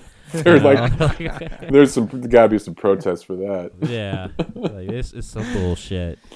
Uh, I was like, if I could have a mask for my balls. Um, Yeah, we Oh, can okay. arrange that. I guess there is. It's called a condom. All right. Yeah, my bad. Yeah, Have you ever? But, well, Ken, I mean, dude. So, so Tony, you know kind of the story. So Ken Peterson and myself go way back. Way backsies. way back. So it's my first. So Tony knows when I went out to California. You know, I had a lot of people who really were encouraging when I was ma- made to move out to to Southern California after doing the stand up and doing the things I was doing in Chicago. And my first week in Los Angeles, I went to an Iron Man sketch comedy audition at some local Hollywood theater. And it was my f- kind of, I had some other thing I had lined up small time thing lined up when I got there, and I went to this thing, and unbeknownst to me, that pretty much I would say eighty percent of the people that were part of this sketch comedy group that we that booked the show, right, are people I still talk to fifteen years later, and have done work with, and it was like I, I it was like almost if you ever were involved in projects out in Southern California it's you know like a thing where you're a part of a project where you you keep contact with one person but it's several people i became very dear friends with. Ken was one of three people that we did a lot of work with and continue to work with after this and there were some others also uh, so that's how i know ken and um, i'm not going to ruin the rest of this interview by keep talking but ken so starting the timeline from the time we met right and i've heard you kind of talk about it 14. you remember? You remember this? Sorry. Oh, well, Iron Man, of course. Yeah. Wind Up Squirrels, the OG. The Wind Up Squirrels, Yeah. Um, first sketch comedy group. Yeah. I have two, a lot of fond memories um, to our, our origin story, Pat. I mean, there's so many. And again, it would take another podcast. But uh, Tony, you'll like this. Pat, uh, we're doing this one sketch, and it was, you know, about an abortion. And uh, of course, because that's what you did in sketch comedy in the early 2000s. And, um, and uh, you know this guy's performing an abortion and uh, and uh, um, you know all of a sudden he's like oh my god and uh, you know uh, from the audience you just see a girl in a stirrup and this doctor going in with a vacuum cleaner Hello. Hello, you there? uh, between oh, The last Oh, thing you- we heard was go in there with the, vacuum, cleaner. cleaner. Yeah, that you totally cut out. and I'm out that's it That's it. and the sketch. Um, but no, uh, Pat um, is the baby, and he comes out, and you you know it's the big reveal of Pat coming out like naked, and he just had whitey tighty whiteys on, and uh, and he uh, and he fends off with a sword, uh, you know, and fights the the doctor with the vacuum cleaner, and uh, you know, taking a real stance on abortion. No, but uh, and uh, I just remember before, you know, Pat comes up to me, he's like, "Should I rub Vaseline on myself?" And it's like just dead serious too, dead serious, and I'm like. Yes, absolutely, Pat. He's like, just a little. I'm, I'm gonna do. The, I'm gonna do the whole thing. I'm gonna do. Oh, and I fell in love with Pat well before that, but just even more. It was like falling in love all over again because he just he just took a tub of Vaseline, just the commitment to the to the work, and he just he just doused himself in a tub of Vaseline for that for that moment. That doesn't come out of your hair for weeks, by the way. I was gonna say, is there video of that anywhere? Because I'd love to No. see it. You know, we we talked about filming it years later, and it was just so offensive. And some of our some of those sketches just just needed to live on stage because I, you know what? I, I, I get that, 100% I get that. But on the other hand, I want to be offended. When I go to a comedy show, I want to be offended. You would have loved our show. Yeah, I- you know. you would have loved like- it. So I almost want to say, who who i who has the right to tell me I can't be offended, man? Because I would love to see that.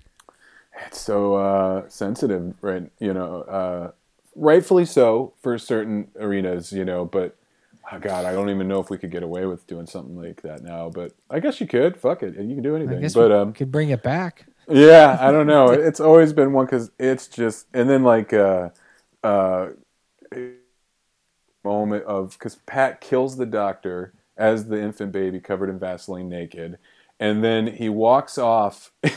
And, and and he can't walk any further because he pulls. We had a, a umbilical cord uh, attached to his belly button, and uh, and I don't even remember how he got that stuck to your belly button, Pat. And then it and it pulled the the mother. Uh, we had her like in a wheelchair, and it pulled her. and then he, he takes he takes the sword and he cuts off the umbilical cord. And this oh, this is all scored by uh, uh, Queen uh, Queen's score from Highlander, uh, which I don't know if you remember, but it's quite Oh, epic. yeah. We can live forever. Um, but anyways, and then he just proceeded to like do this look back at the audience as he walked away that I think is burned into my memory forever. Dude, there is nothing right now in my life I want to see more than that. Dude, wow. I would love to see that, man. I just will. I'll never type of- forget That is the comedy I like. we loved it. Yeah, we had a lot of, of things here. I mean, man, it was such a privilege working with, with you guys, and you know that I remember that the guy that played the doctor, a great friend of ours. It, it was this is what I remember the most about LA. The when I think about Los Angeles and the warm feeling I get inside my my stomach and my body is thinking of when you guys lived in the the older what was it an older Jewish neighborhood there off La, La Cienega or um, yeah, Pico Robertson. yeah, and Yeah. it was a night. You guys had a nice house, and people don't understand. It's hard when you find a house. I mean, LA is not cheap to live, right? We're we're a bunch of kids that went out there from the Midwest. Um, well, young adults, I guess. You're at some point we have to consider ourselves We're- adults. But, I mean, that's that's pushing it, but yeah, Yeah. sure. but we we get into this. You guys have this house uh, from your the the Russian lady who was awesome. She used to give you so much shit, and it was the best Yeah. when she came to that one party where everyone had their shirts and clothes off, and it was just one of those you know typical parties you think of people you know doing their thing, and she's there partying with us. But when we used to just even in the daytime, we'd have our little improv and have like our like not even a workshop, just a we would just have a what do you call it a party, just a we're just gonna what do you call throwdown? Uh, I'm thinking of the word, but we'd go there. We'd start off with freeze tag. We'd do some long form. We would just perform, and during the day, we're just sitting. It was almost as if we were. It's like a compound where we just chill out, right? We sit there, and we had Natalie and we had Brian. We had a wheelchair,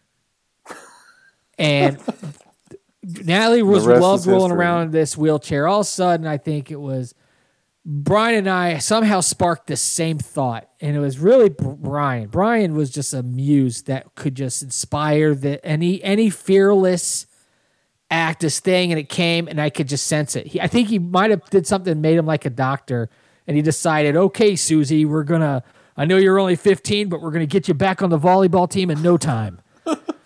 And she puts her legs up, and I'm thinking, oh wait a minute. And I'm like, I, I go under the under the under the uh, wheelchair, and I bust out, and that's when we hit this the the majestic fight ensues. And you know, without all that, without Brian, without just the ability of being in that environment, man, that would never have happened. But you know, that makes me a- want to ask you though, uh, Ken. When we first met, right? I'm I'm green. I'm I'm in there with just raw, you know, a thought of what it is to be comedic. Tony knew me before I was doing stand up comedy with no training. I would just be fearless on stage. I think people what probably found funny about me was kind of a fearless ability. I had this ability to be able to perform, and wh- whatever came out of my mouth was going to be funny. But did I have good content? Did I have enough to really put on a 30 minute show? All that, you know, I was working on it. I get out there, all of a sudden I'm seeing, you know, the whole time I was doing stand up, I'm like, I want to do Saturday Night Live, right? I want to perform in front of people. I don't want to do stand up. I'm just doing this to get myself on stage. I meet you and Ryan and Brian, right? And I meet you, and you seem to always be kind of the rooster in the hen house. and, but you guys, what you guys did was when we started the whole wind up squirrels, we're like, hey, write something and bring it here. And it always seemed like you were guys were bringing, you were kind of bringing stuff to the table that was a, was not only unique, but seemed like was stuff that was like you were ready to go, you were prepared, like you had a whole portfolio of ideas, and you it was like this this system. I wanted to be part of it so bad. I would see you guys. I'm like, I need to be part of that group. I want to have that. I want to be part of that circle and of ideas and let let part of it come in my left ear and come out my right ear with something that I've, you know, added to this, right? And and I remember you and Brian actually approached me one day after an audition or after a rehearsal and we talked a little more and I kind I felt like, hey, these guys are wanting me to allowing me to come into this, right? And what what was it? What were you doing before all that? Now I know you kind of came to LA at the same time I did. This was back in gosh, fall or end of summer of 2006. Mm-hmm. Yeah. And I know you actually were you guys went th- you are actually were an actor that went through training. I think you from what I understand, a lot of you came from Iowa. You guys went to the University of Iowa, is that correct? Yeah, so Ryan Bryan and I met at the University of Iowa. I uh, was going there for grad school, and um, uh, Ryan and Brian were were and we're all kind of different times, but we met um, at a, a, a gentleman named Pat Keys would host an improv session on Sundays, and it was just a cathartic release of like you know um, you know taking everything so seriously in, in training and stuff. And to, to go there on a sunday and just you know let it loose and have fun was like really where some of the most the foundation of our our creative like um, uh, juices and our uh, basically we met on stage. The three of us met on stage in a scene. And um, it, it, was just kind of like the bottle uh, can lightning kind of thing. Like i don't know we, you know it just kind of locked uh, in that moment. And we all we, we just kind of collectively knew. It's you know um, I don't know. It's just kind of like when you know almost like uh, when you meet somebody you love or I don't know love at first sight or you know it just it just happened it just popped and and you know uh, we we just made each other laugh and we like um, it was so much fun for us and um, mm-hmm. so yeah that's we started uh, partying and writing and and creating and and then decided to move out to LA together and and then uh, similar goals of you know making shows and TV and getting on and all the, you know all of it wrapped up. We were, but we really wanted to do our own thing. Was kind of always what we decided how we were going to make our mark. Uh, you know, and um, collectively we're stronger than the individual. And uh, you know, and so from you're breaking up, Ken. Yeah. Can you hear us? You guys still there? Yeah. yeah. Sorry, we lost you there, but um, so yeah, just from that, uh, you know, we took it to LA and and and just wanted to continue building with other people and other artists, and um, you know, that's kind of where we met you, Pat, and and uh, mm-hmm. and Nick, and now you know, and everybody, and uh, uh you know, I agree. Some of my strongest friendships came from from uh, you know making comedy with you guys. Right. Um, I mean, so, at that time, I felt it was the one thing I did. I'm like, oh, this is normal. Every time I do a show, I'm going to meet all these great people, and and then come to find out, I soon realized, no, you don't. It doesn't happen like that. When you go to a project, you and it was almost like we were all kind of fresh. We all had an open mind, and we all, you know. And I, I always found myself lucky, meaning every single person in there had uh, many of those people had a had a lot of um, were a big part of my development. Again, I was an untrained person, and I fall into the wrong hands of somebody who knows what would have happened, right? You're just a um, Scientologist. yeah, I don't know, Pat. You know, yeah, who knows? You're doing Dianetic tests, distress tests on Hollywood so, Boulevard. So, it, what's funny to me, you're talking about the, the the that cathartic experience with that Sunday improv, right? And it's that you did that for me. Like we did these audition rehearsals, but we we didn't have a limit then. When we would go back to the house, your house, and we would go back to areas, and we would go to like maybe a space in, in my place. We would all just end up somewhere, and we would then develop sketch. You know, so we would do a lot of freeze tag, a lot of improv, but it seemed like through the improv we were coming up with ideas to put on paper and to and to start kind of putting together a bullet point and putting together kind of a uh, the way I look at it is a a rough a rough outline with some lines. You know, I think the way I kind of came up, I like the idea that we weren't married to a line. But I know you have a breakdown of like what certain places and how they, you know, you remember you breaking it down for me, like, you know, IO West, Improv Olympics kind of does this. This is kind of their ideology on this. And then there's Groundlings that does it this way. And then there's Second City that does it this way. Then there's UCB that has a certain way, right? But what's baffling to me is just learning what at what point did you start doing improv in Iowa? Um, I guess it was 2004 or five. I can't remember. Wow, so this was somewhat fresh for you too, then. Oh, I had out. done it. I had done it before. That was when I had done it with Brian Ryan. I, I, I first was oh, introduced to improv in high school, um, and it was uh, comedy sports, and then I did it through undergrad, and then um, and then really I did it in grad school more through Commedia dell'arte uh, uh, improvisation with masks, and then you know, like I said, it was all like you know really heavy training kind of stuff, and so. Um, no, but when I did uh, improv at uh, Pat Key's house on Sunday, that was with Brian and Ryan, and so that's mm-hmm. really when that uh, uh, creative team was formed. So, all right. Um, so, when you guys just hit it off, that's when you guys kind of first met. Yeah, yeah, we met on stage. That's awesome. So Yeah. now let's let- taking it now. Let's going kind of further back into the past. Well, my question is for you: Is when did you first get interested in? When did you know that you wanted to be a performer?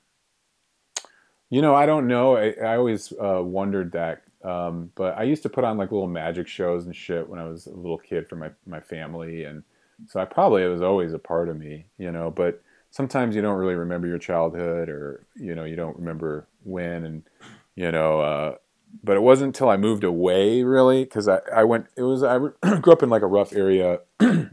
um, and so, uh, I never really you know put myself out there in, terms of the arts and uh, i moved away from detroit i grew up in detroit and then uh, i moved away when i was um, 14 and i moved to new mexico and uh, i kind of started anew and just um, recreated uh, uh, you know got, got into drama got into you know drama club and, and theater and performing and and uh, which then led to, to writing. And then uh, you know that's kind of the origin story. But yeah so i guess it's So always been a out- part of me but you know it wasn't until i moved away and When you moved away, was it with like a parent or was it like uh, what was yeah. that? about? So my folks split and I did two years in the detroit area with my dad and then i um, and then i moved out my mom moved to the southwest with uh, Mm-hmm. her boyfriend at the time and so and they were working for a magazine and uh, yeah, it took them to Las Cruces, New Mexico, and so I, I which is about 45 minutes away from El Paso, and uh, Mm-hmm. uh, that's where I moved to. Was your were any of your parents really influential in you doing, um, I guess like any of the performing arts, or was it kind of just you saying, "Hey, this is what I want to do"? Were you involved Yeah, with it at a young I age never- besides the magic shows? Um, you know, I, I don't know, not you know they. I know I never. There wasn't really a a, a, a performer writer, you know, bug. My mom was uh, visual. She did uh, um, graphic arts, um, you know, but um, you know, I later found out my great grandfather was a vaudeville actor, and it wasn't until in my twenties where I was asking my mom, like, you know, why, how did I get wrapped up in this shit? You know, is it? Um, and she was like, actually, your great grandfather um, was a vaudeville actor, and uh, she went and dug up a picture of him.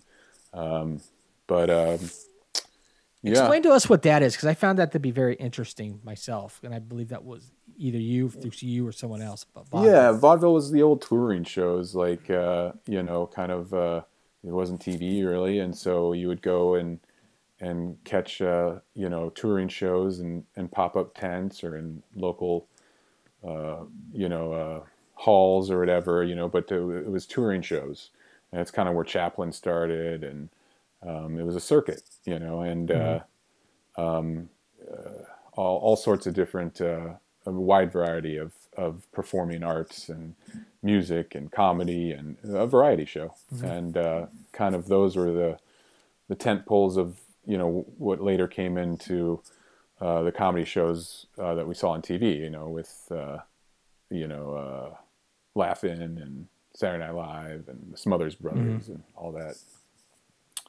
What What was your biggest in- influence that you can remember? What became kind of your the the dragging force for you to continue hard? And was it a bigger influence when you were younger, adolescent? It happened at a teen, late teens. What who was that person or people?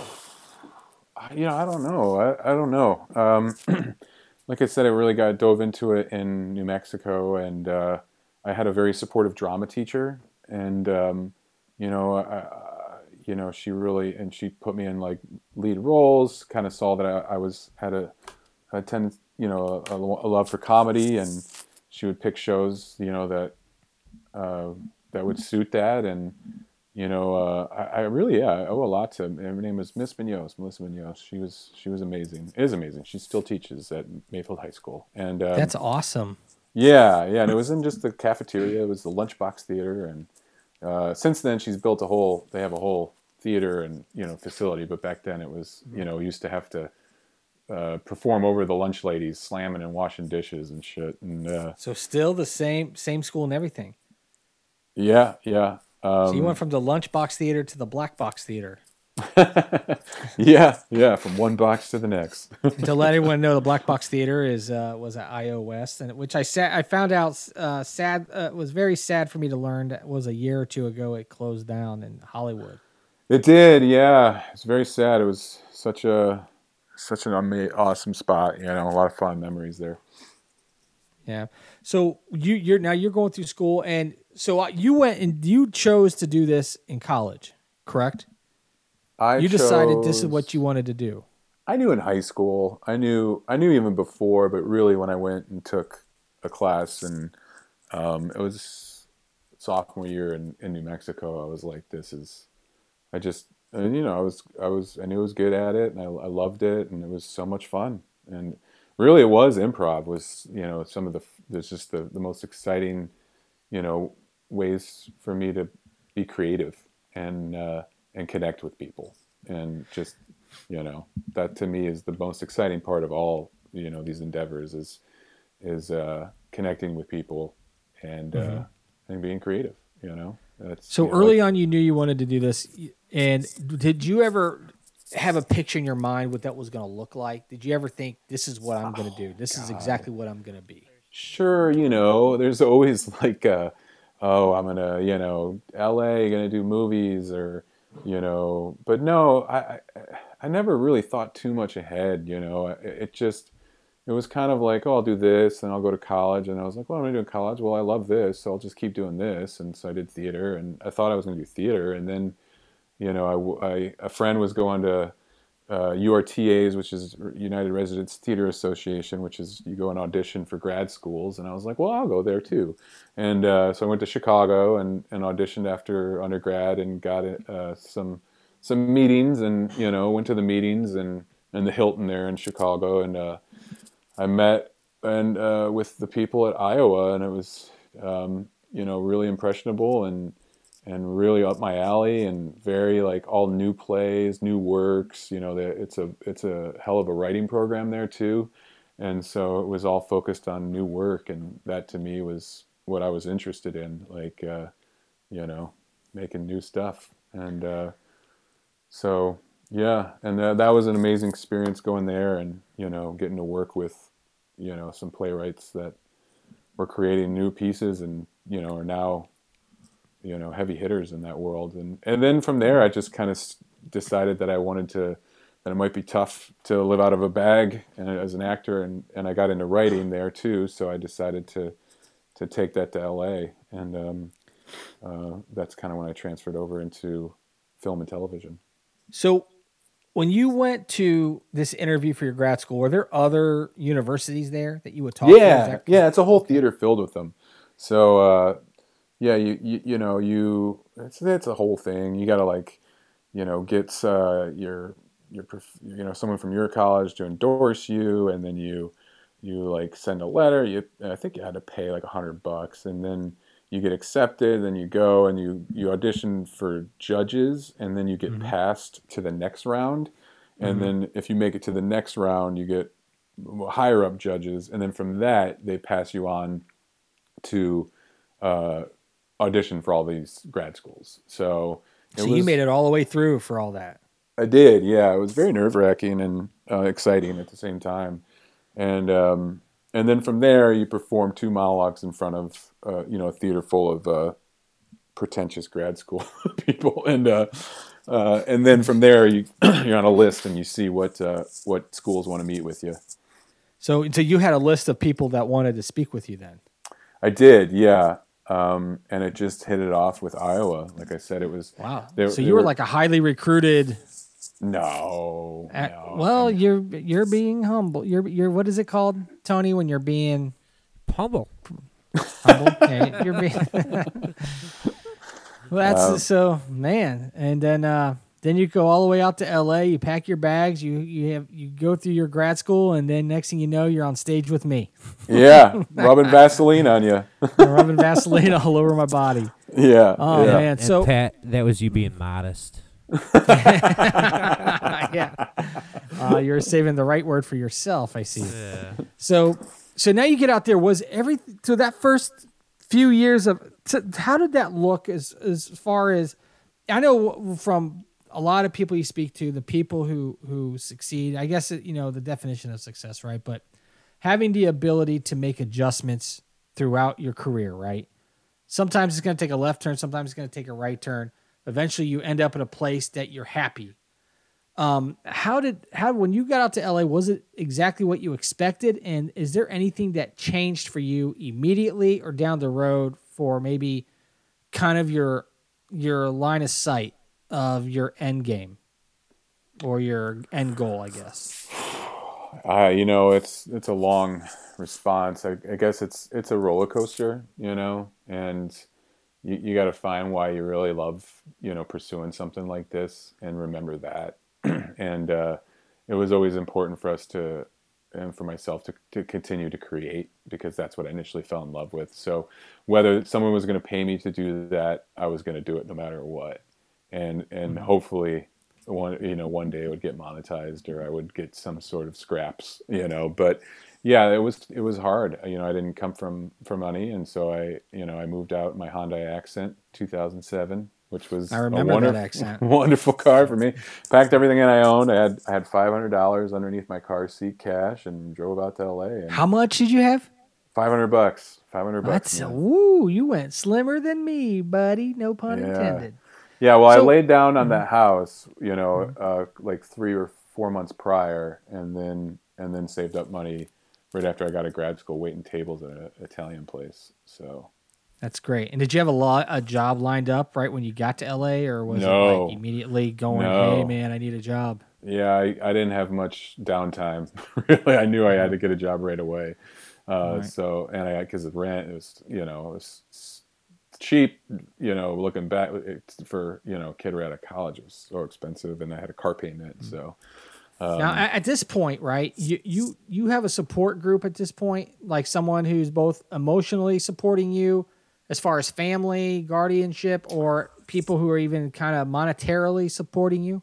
there was no monetary uh, support. Um, uh, you know, but uh, emotional. My mother uh, was always in my corner. My dad, as much as he could. You know, my, you know, I, I, think for him just accepting and you know letting his, his son do that. It was you know he worked for the same company as his his father did, and you know I think his father told him to not you know that he couldn't pursue his dreams and you know I think it was a huge step to to accept you know to allow me to say do whatever you you know do what you want to do and uh, Right. you know from a hard blue collar Midwest family that you know that was a big step I can Um, understand that. yeah, but the money was never there, and and uh, you know he was very hard knocks. You know, learn by learn by doing. You know, and you're on. You know, so uh, no, I, I mean I definitely there's it's a roller coaster. You know, I've, I did I did spend some uh, you know a couple months peppered uh, in my LA time uh, living out of the, out of that Hyundai for a month or so. So Yeah. And didn't you You know. didn't you film uh breaking the ice in that car? Part of it when yeah, when uh, yeah, yeah, we character did. Yeah, Brian we- he tried to gas you. Yeah, yeah, we did do Yeah, that. just yeah. a little fun little I guess throwback about for the accent. So you you you say the word accept, right? Did you feel that you needed acceptance from your dad, or sh- from yeah, sure. That's a huge driving force, you know. Hmm. Uh, not anymore, but yeah, at that young age, like sure, I, I think it's like it's proven the world that you can you're to do it, you know. And then you, s- you know you get to a certain age, and hopefully you realize that none of that matters. nor Now, nor does have- any of this, you know. It's all it's all super, you know. It's Well- it's all smoke and mirrors. It's that has to come from something though, right? Whether it came from the way you grew up to be to feel like you needed to be accepted. Like what what would if what would you have done if your dad said I can't accept this? Would you have Uh, gone through? I mean, he, he's sure. I mean, yeah, I would have kept doing it. I don't think Mm-hmm. I never got like a, you know, a blessing like go. You know, it was more just he didn't say, you know, I didn't ask him, and he didn't, you know, yell at me. So, Yeah. but he certainly, I certainly got a lot of judgment from you know from Mm-hmm. him from that corner. Um, You know, and I, when I was coming up, I always felt like, and one thing I, I should have done was go a structured route. Like think, okay, I'm gonna go to second. I was in Chicago. We had Second City was big there. I didn't do it. I, I went into a comedy club one day. Actually, Tony drove. I believe the very first time I did stand up.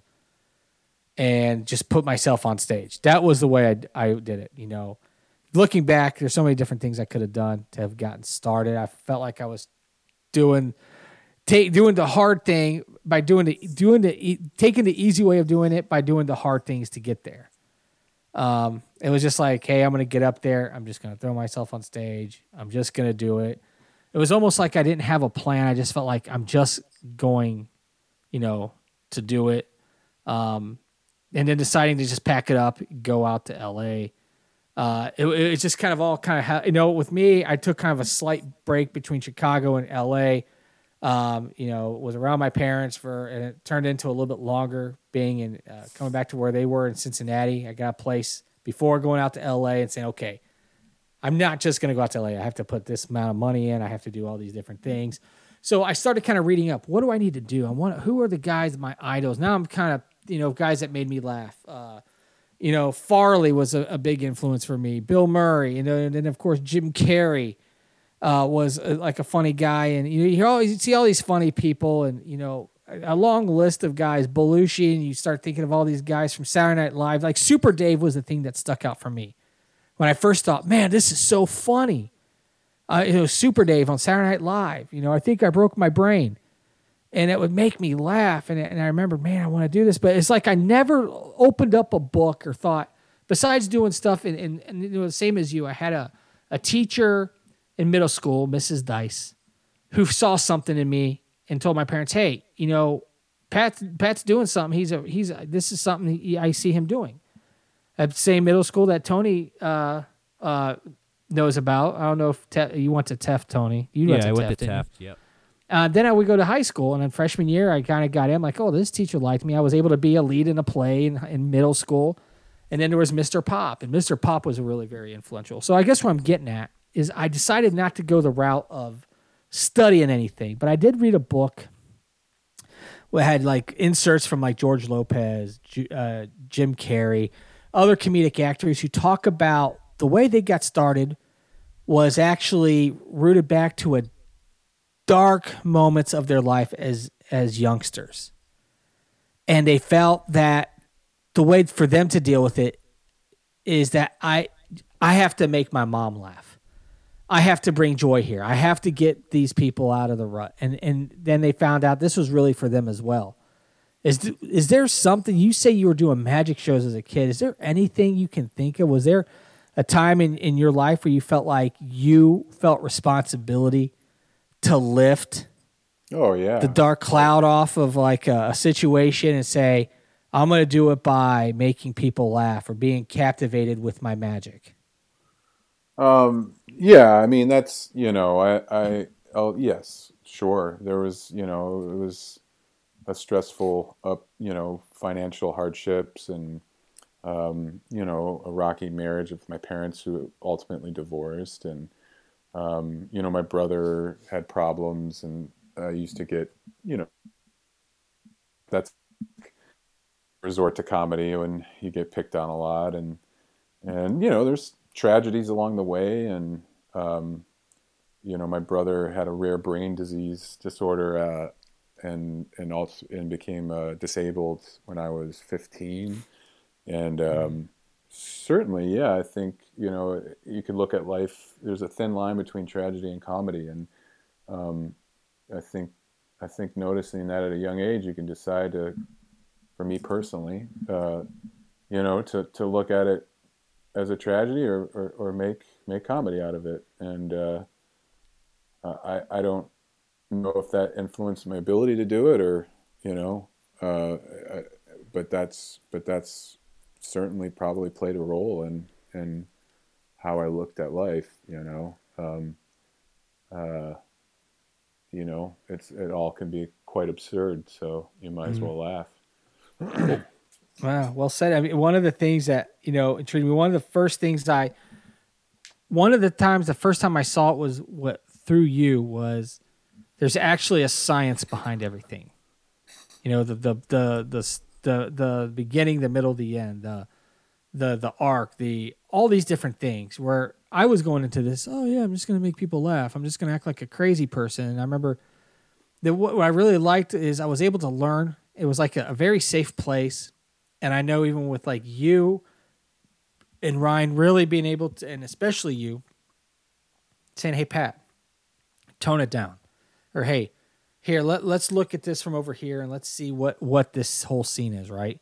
Because you sketch, it's like one scene you're writing something, but there's still a story. And I remember the way you, we would you would workshop, and I was got when I was first introduced to that world of learning. There's way much more than I ever thought about this. Like, you know, don't take away the from the scene by doing this because you think this is funny. You're you're sabotaging or doing this. You know, like for me, my thing was I, was always this loud, boisterous, energetic, and that there was, you know, obviously uh, after going through it and then learning more and then going to actual workshops and learning things, you start to learn. Oh, that's not the way you do this. What? So for me, it was me dealing with things and getting to doing the comedy and feeling good. At some point, at what point did you turn when you were like doing the entertainment where you're like, I'm going to learn the ins and outs of this. I'm going to learn that, you know, that writing format. I'm going to learn how to be able to segment each piece of this to make this an actual effective story, effective sketch, effective um, short uh, film or what was it for you that helped you kind of be able to go behind the curtain and become an expert and or be really become knowledgeable about how to make that performance really stand out? Um you know i, I think i learned someone a teacher I, i'll have to remember early on that you know always said know the rule before you break it.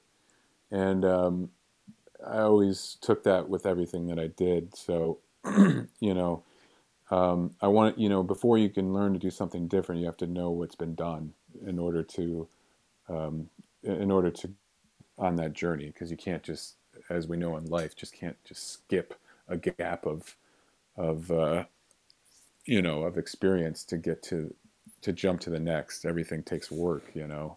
And um, for me uh, you know it's always been about the journey you know? So for me, if I focus on that, then I don't worry so much about the outcome, you know, because whatever it'll be, it'll be. But if I if I focused on the work, on the on the situation, the moment, the you know, uh, you know, then I'm truly present. And I don't know if I'm answering your question, Pat, but uh, no, um, I yeah, I mean, I guess I was a little vague too. I was kind of like being yeah. I think it's always question, I want to, you know, I just want to. It's hard to put yourself out there, and uh, you know, there was kind of a blind, you know, enth- youth enthusiasm at first, and but I always wanted to to be the best I could before I put. Mm uh, before I put something out there. And I think to this day I still want that. You know, mm-hmm. it's the perfectionist. You know, uh, um, uh, you know that's why it's hard to do something like this to like do something on the spot. You know, uh, but also maybe why I loved improv so much because I could let go of that part of my brain and and just be present. You know, mm-hmm. um, but uh, yeah, I don't know. I, I think it, that I, I love every part of this of storytelling of you know uh, this creative art form that I've found myself in, and so it's always exciting for me to to to learn the inner workings of it all. You know, back to Aristotle and everything in between. You know, so right. Um, and I'm always learning new stuff, and that's that's the exciting part to me is it's not done. It's it's always evolving. So um, right keeps me on my toes. And that's a really good point. Like I always thought there was always an end. Like when I first kind of stand up, oh, if I could ever open up for Doug Stanhope, if I can do this, uh, then I'm going to get to this level. And like, oh, then also, oh, if I could headline on a, a, Thursday night at the club, or oh, if I, you know, then all of a sudden I get to LA, I'm like, if I could get into a movie, and then you do something, and then you you you still, you know, everything you thought was like, this is where I need to go. But then you get there and you're like, wait a minute, I need to keep going. Wait a minute, this isn't the answer. I got to go up to here. You know, even when we are doing sketch, doing the squirrels, I'm like, oh, we're in a film. We're in a. I remember I was in an airport. You called me, hey, we're going to be in the Los Angeles um, comedy festival or something like that, and I'm like, I remember thinking that's the greatest thing that could possibly happen in the world, right? Little I know that, that there's a whole world behind that. When you do sketch and you see sketch groups that have been together for 10, 15, 20 years and that's what you do. You know, like the, the everything the goals change. Like I need to get here, and like you hit it on the head with the evolving. Um, I left LA in 2010. I know it was soon after that. Um, a lot of your work, and you'd already been producing a lot of the work you you guys and we'd all been kind of working at, and, and led by you and with Ryan and a bunch of other uh, contributors. You guys come up with Burgess TV, and you guys have uh, a lot of your sketches, and we have everything up there. And uh, was that like a big moment for you guys? Was this part of the vision? Yeah, sure. I mean, uh, you know, you envision one thing and uh, Lost you again, Ken. another- Oh, Oh, can you hear sorry. me now? Yeah. So, um, yeah, it all, you know, I was saying that it, it, it every it, const it changes. You know, you, you think you're going to do one thing and then you know life happens. And I, I was saying that that John Lennon quote, "Life is what happens," you know, while you're busy making other plans. So yeah, Burgess TV came about because we had a body of work, and our you know our comedy partner uh, passed away, and um, and so we wanted to continue our work. And uh, Ryan and I could never, right, Brian? We could never settle on a name, and um, and so uh, you know after Brian's passing, we decided, oh well, let's name it after Brian because you know he was he was the you know just this creative you know force of of energy of everything and Right. beautiful beautiful man 100%. and um, so yeah it, it was only natural for us to to name it, um, our our first production endeavor or official you know um, uh, after him and uh, we shot our first short film was based off of uh, you know an idea Brian had that making fun of you know Ryan that he looks so much like Rambo like Sylvester Stallone and Yeah. um, you know and it's it's completely absurd you know what we spent our time on or even you know but yeah we spent a year and made a a, a, a Rambo spoof short film that is great, by the way. thanks And this thanks. this website's still up there, right? Uh, yeah, yeah, you can still go to it, burgesstv.com. Um, uh, it's got a, you know, I think like eight years of work, 10 years of work. Um, You know, we've all kind of gone on to different endeavors, but that's, it's still there and still, you know, uh, Ryan and I are talking about writing, a, we're going to write, a, we're kicking the can on a new project. But, anyways, back to that. Yeah. Um, then our next short film was based on Ryan and I fell in love with Elvis. And, um, Another great one, man. So good.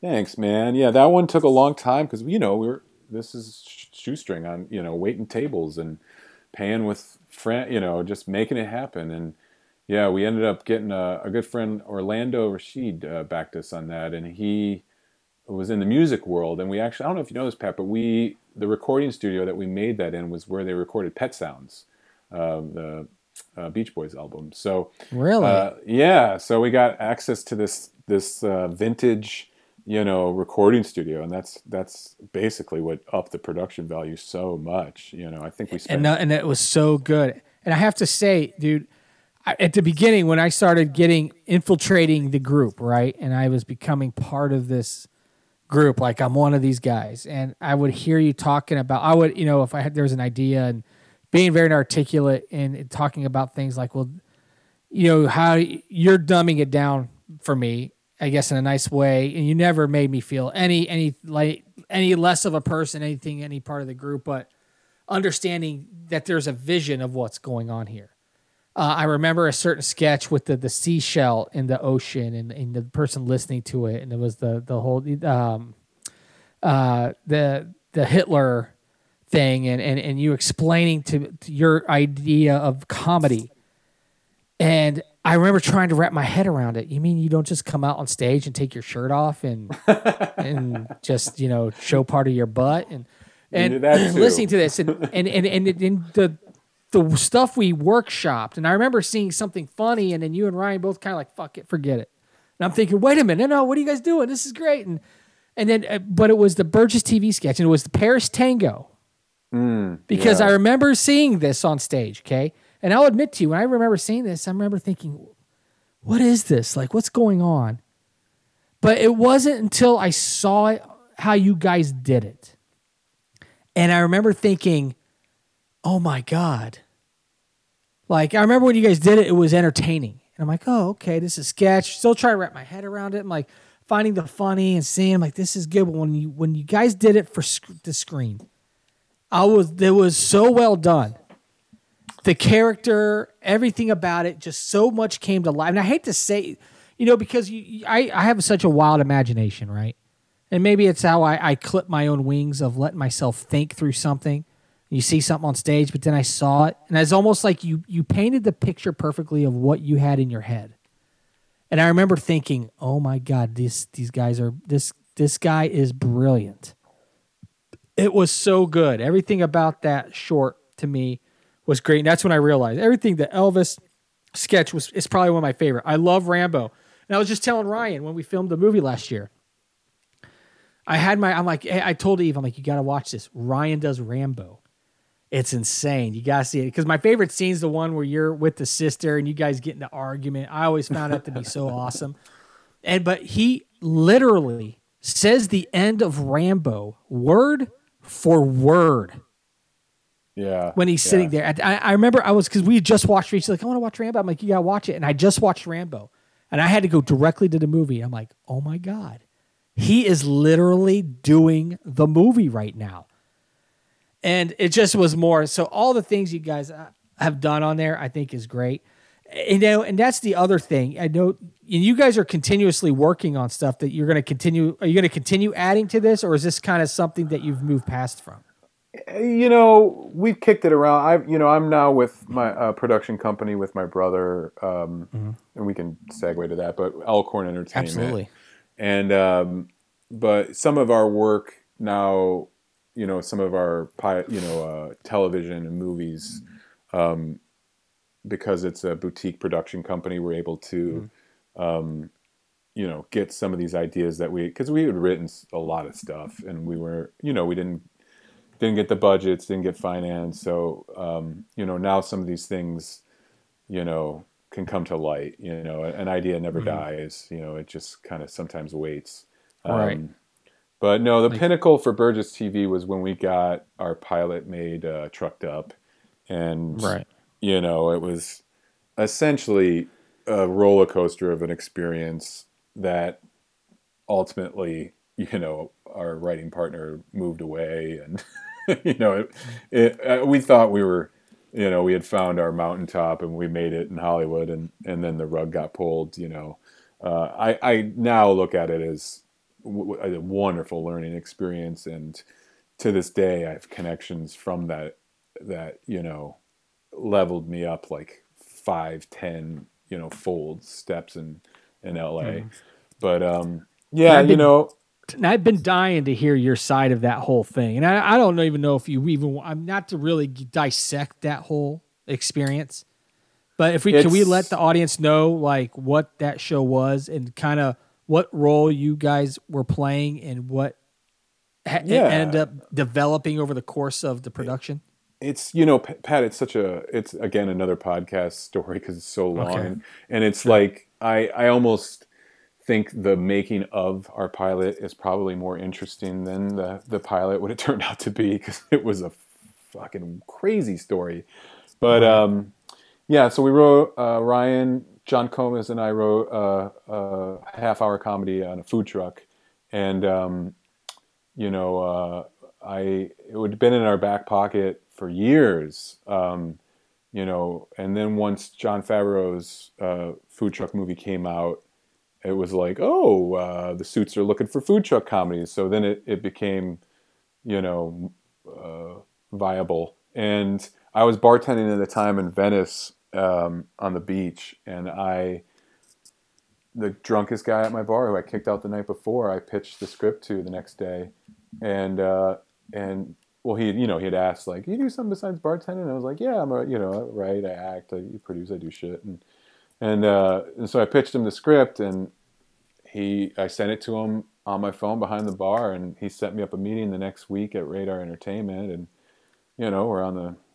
25th floor of a high rise in Century City, and hitting the ground running. And I, it's a long story that we ended up getting David Arquette attached, and he produced and directed, and and Radar Entertainment produced, and I mean, Pat, it was a wild story. It's a wild story. We had Mm. a lot of people investing in it. It was, you know, um, you know, uh, the heir of Marshall Fields, Ted Fields was, you know, owner of Radar, David Arquette, and then, and then there was this other party that brought investors from all over because they were financing other movies and they were kind of dog and ponying our show to get investment for other projects, and um, so I mean, I, I must have met like, I don't know. I mean, we had to write a line for the congressman's son. We had to like. I remember looking at David at one point on on set and being like, "Is this normal?" And he's like, "Dude, nothing's normal in Hollywood." And but no, this is not normal, not at all.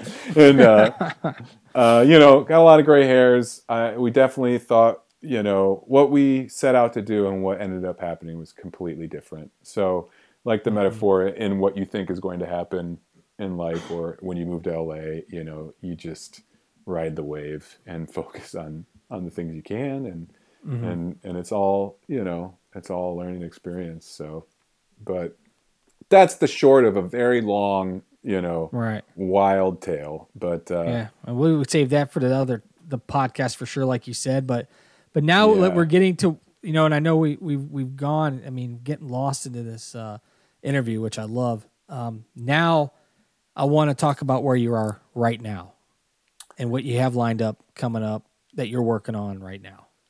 Yeah, so um, I had worked on and off with my brother in Chicago. He has a production company for 10 years in Chicago called Elkhorn Entertainment. And uh, he, you know, I had produced for him, we produced uh, their first national commercial out here together uh, like seven years ago. And, you know, we'd always kind of, you know, worked together, satellite, and when we could. And, you know, we went to, we grew up together and, you know, did theater school together, or, you know, at different times. He's older than me, but you know we had always dreamed of doing stuff together. And um, he brought me out uh, december 2019 to work for little caesars uh, and the red wings. Little caesar owns like 10 companies and um, one of them being the tigers the red wings. And so anyways they were rolling out a news hub and they hired elkhorn to help with that rollout.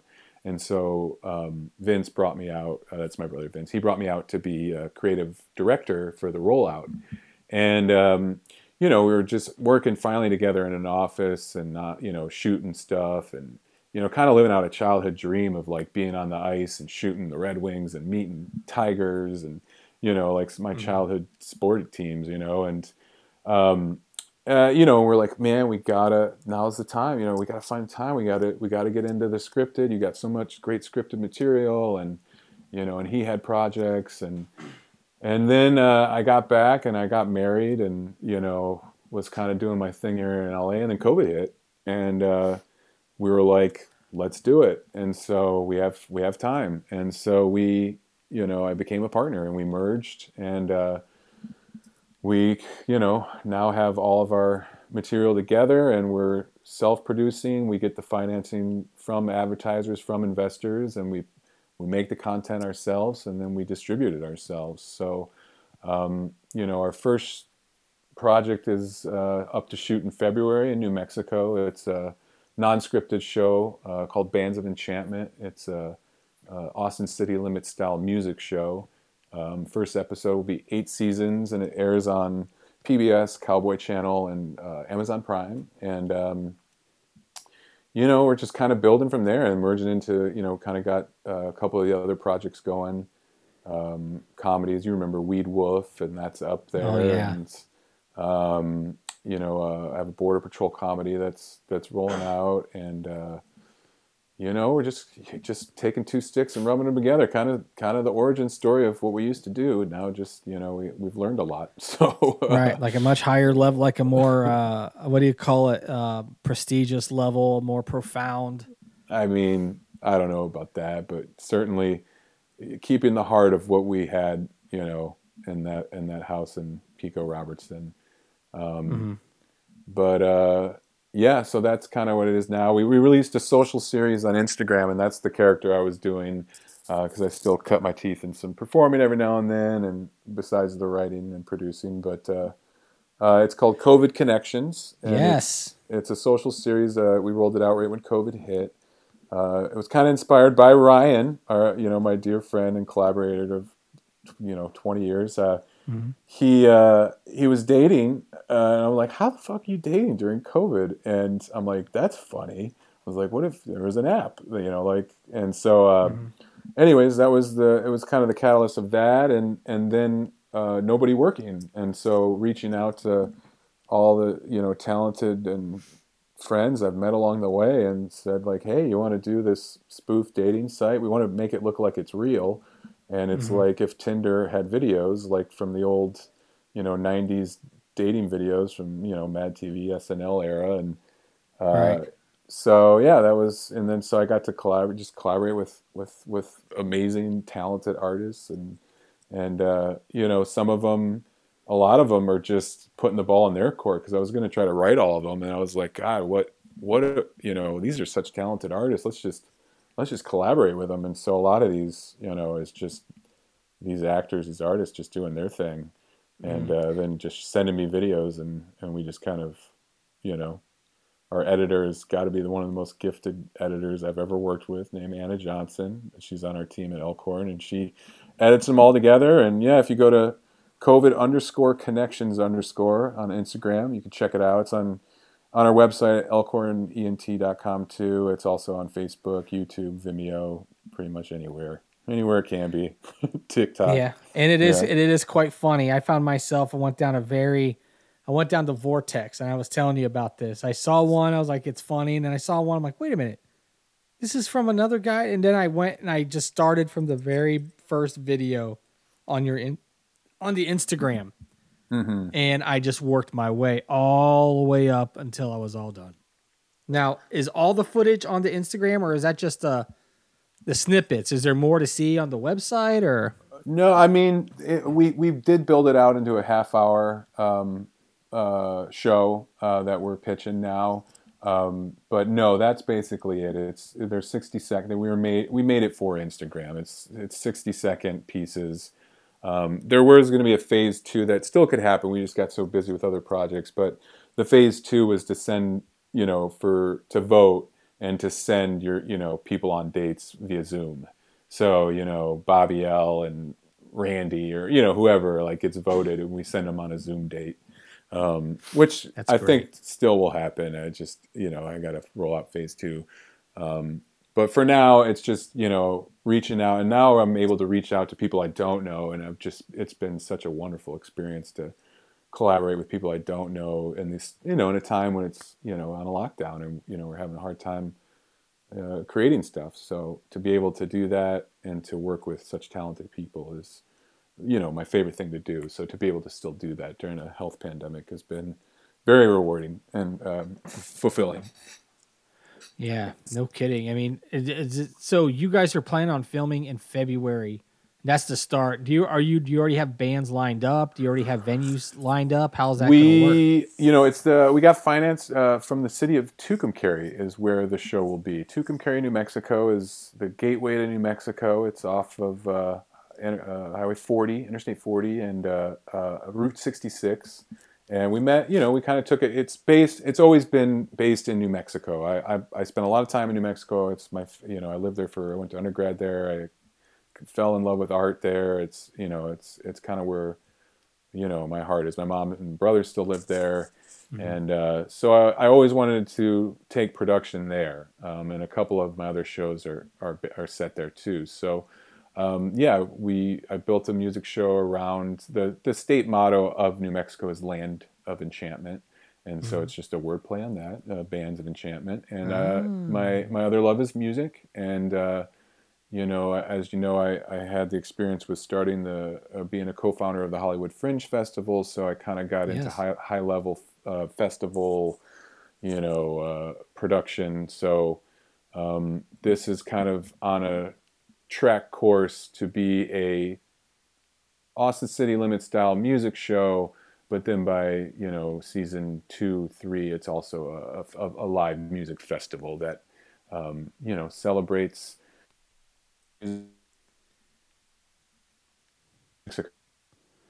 We we lost you again. Uh, You there? Yeah. What did you, sorry? What did you last hear there?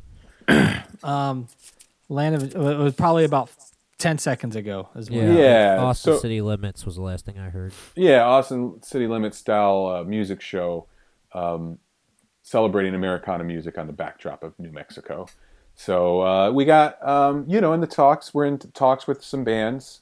Um, you know, uh, uh, we're just locking the dates. We, uh, you know, we just kind of getting the funding in place. We we did get greenlit. We do have the funding, and uh, so we've been out to New Mexico before the lockdown, and we took um, you know shots and b-roll of new mexico and which was amazing. I mean if you've never been it's it's just an amazing state. And uh, then we went to tucumcari which is we're so excited to be there. The city is just a lot of history and the, the, the people the town is it's just so excited to have it and we couldn't be happier with you know having a home there uh, with this So show. will will it be just the focus on the bands, or are you going to be soaking in some of the kind of a little story and involving the people of the town and the actual city itself? you know you, you could be seeing stuff on social media on you know there, there's going to be a lot of of content uh, the show itself that you'll see on pbs is going to be the music and it'll also you'll see you know uh, in the intro and some shots of celebrating new mexico tucumcari new mexico um, and there'll be a you know a satellite uh, one song will be out in new mexico somewhere uh, we haven't we found the venue in Tucumcari. We haven't announced it yet. I, you know, I, I, I do want to wait till we talk to the city, but um, you know, it, it is a very non-traditional venue, and we're we couldn't be happier. It's a historic venue, so or a historic location, I should say. So we're really thrilled to to uh, you know to get the cameras rolling. We've Yeah. done one shoot during COVID, uh, so we will be doing this, you know, under the utmost uh, safety precautions um, Right. and uh, testing and temperature tests, actual actual testing, swabs, and then uh, it could be based on where COVID is at with no audience, just the band, um, or if if things have lifted, you know, it'll be limited, uh, tested audience. So um, it's basically, you know, we have a lot of audibles set up to kind of, uh, uh, you know, be ready for what whatever is happening. Very cool. So is this is over eight episodes? Will it be different locations in New Mexico, or will it be? The first four Oh. episodes are guaranteed to Tucumcari, um, Mhm. and we're in negotiations for the other four. Uh, they have Right. the first first right of yes or no, um, Mm-hmm. but as of now, we're it's Tucumcari. We're you know, um, but it will there will be other performances um, elsewhere in New Mexico celebrating New Mexico. So where and Awesome. where we don't know yet, but um, we've been thus far covering all over New Mexico. So. That's very cool, man. I'm very happy for you. I can't wait to to see the final product. Um, is there anything else that anyone uh, will be able to go to a website? You said elkhornent.com. Is that correct? Is that a place yeah, where it's people can go to see? elkhornent.com. Yeah, you can see some trailers for some of our other scripted content. Like I said, uh, the, the food truck trucked up uh, trailer is up there now. Mm-hmm. Um, Weed Wolf is another show we're in talks with right now of getting that going. Um, you know, we've got a, a couple other non-scripted shows. And then you can see all of COVID Connections is up there too. So trucked up is still part of the, the whole circle. Is is that on? Is that an Elkhorn Entertainment production? It is now under the umbrella of Elkhorn since I, you know, since I merged to to Elkhorn. But obviously, it's still, you know, with my my writing partners, uh, Ryan Karloff and John Comas. Right. Like Weed Wolf, all these other projects. I mean, I'm real excited. I, I totally want to see it. And I know you've offered me the lead roles of all your films, and And the offer really still am- stands, Pat. You know, you too, Tony. Um, Oh, I can't act. Oh, I see how it is. As soon as he said Tony, I knew this was, you know, okay, I see. no, but I am I definitely look forward uh, to you starting to just it sounds like you're you're you're on your way of just things are starting to happen and well, you've had things happening for a long time actually, but um, I love to see that you you you have just like your dream kind of came true. You you have full control of what you're doing. You know, um, it's not you're you're not a, a puppet. You're not a puppet. You're not part of some other person's. You know, I guess production. You know, it's kind of, kind of like roaming, kind of like how I always thought I, I what I was doing back in the day. But um, I love that you're doing this. I love that you're doing this show, and I wish you all the best, man. It, it's so exciting. Um, Thanks, man. I really appreciate you guys having me on. It was it was great to chop it up and talk about those old origin stories, man. I Yeah. love such a such a wonderful time, man. It's always Yeah. in my, in my I. I really liked Bob L. Bob L, you, you like Bobby L? yeah, you know what? I have a clip here of Bobby L. Do you want to Uh-oh. play a clip? oh God, let's throw him on. Let's Yeah. let's let's hear what he has to say.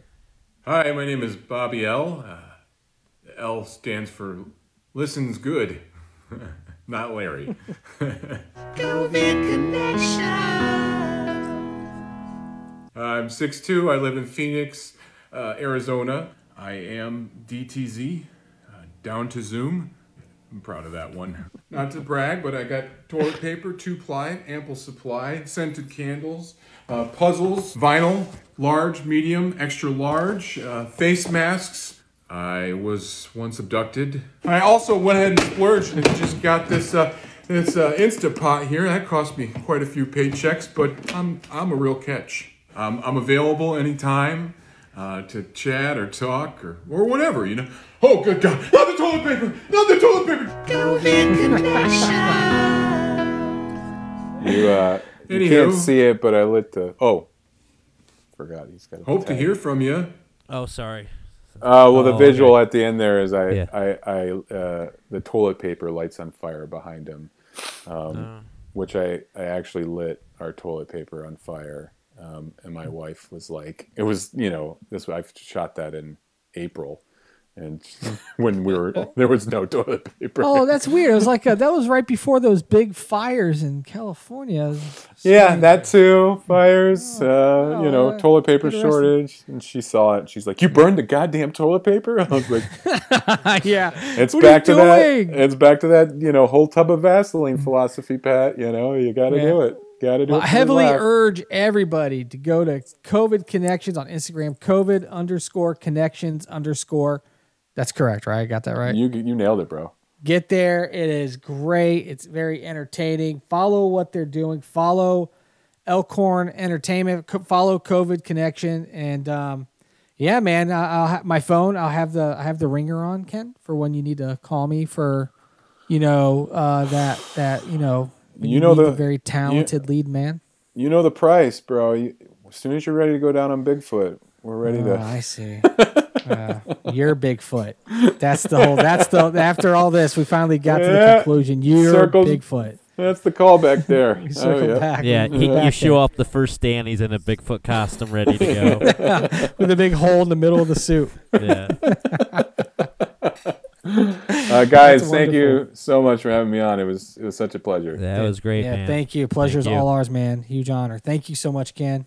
All right, love you, Pat and Tony. Love I, you. I just met you, but I love you too. Well, thank you. I appreciate that. All right, guys, take care. Tell the We'll wife I said hello, and I'll talk to you soon. All right, brother. Yeah. Talk soon. All right. All right. Bye. Bye, guys. Bye. All right. Um, I That will. was awesome. Yeah, they will awesome. Um, I will put the links to all of Ken's stuff uh, in the show notes.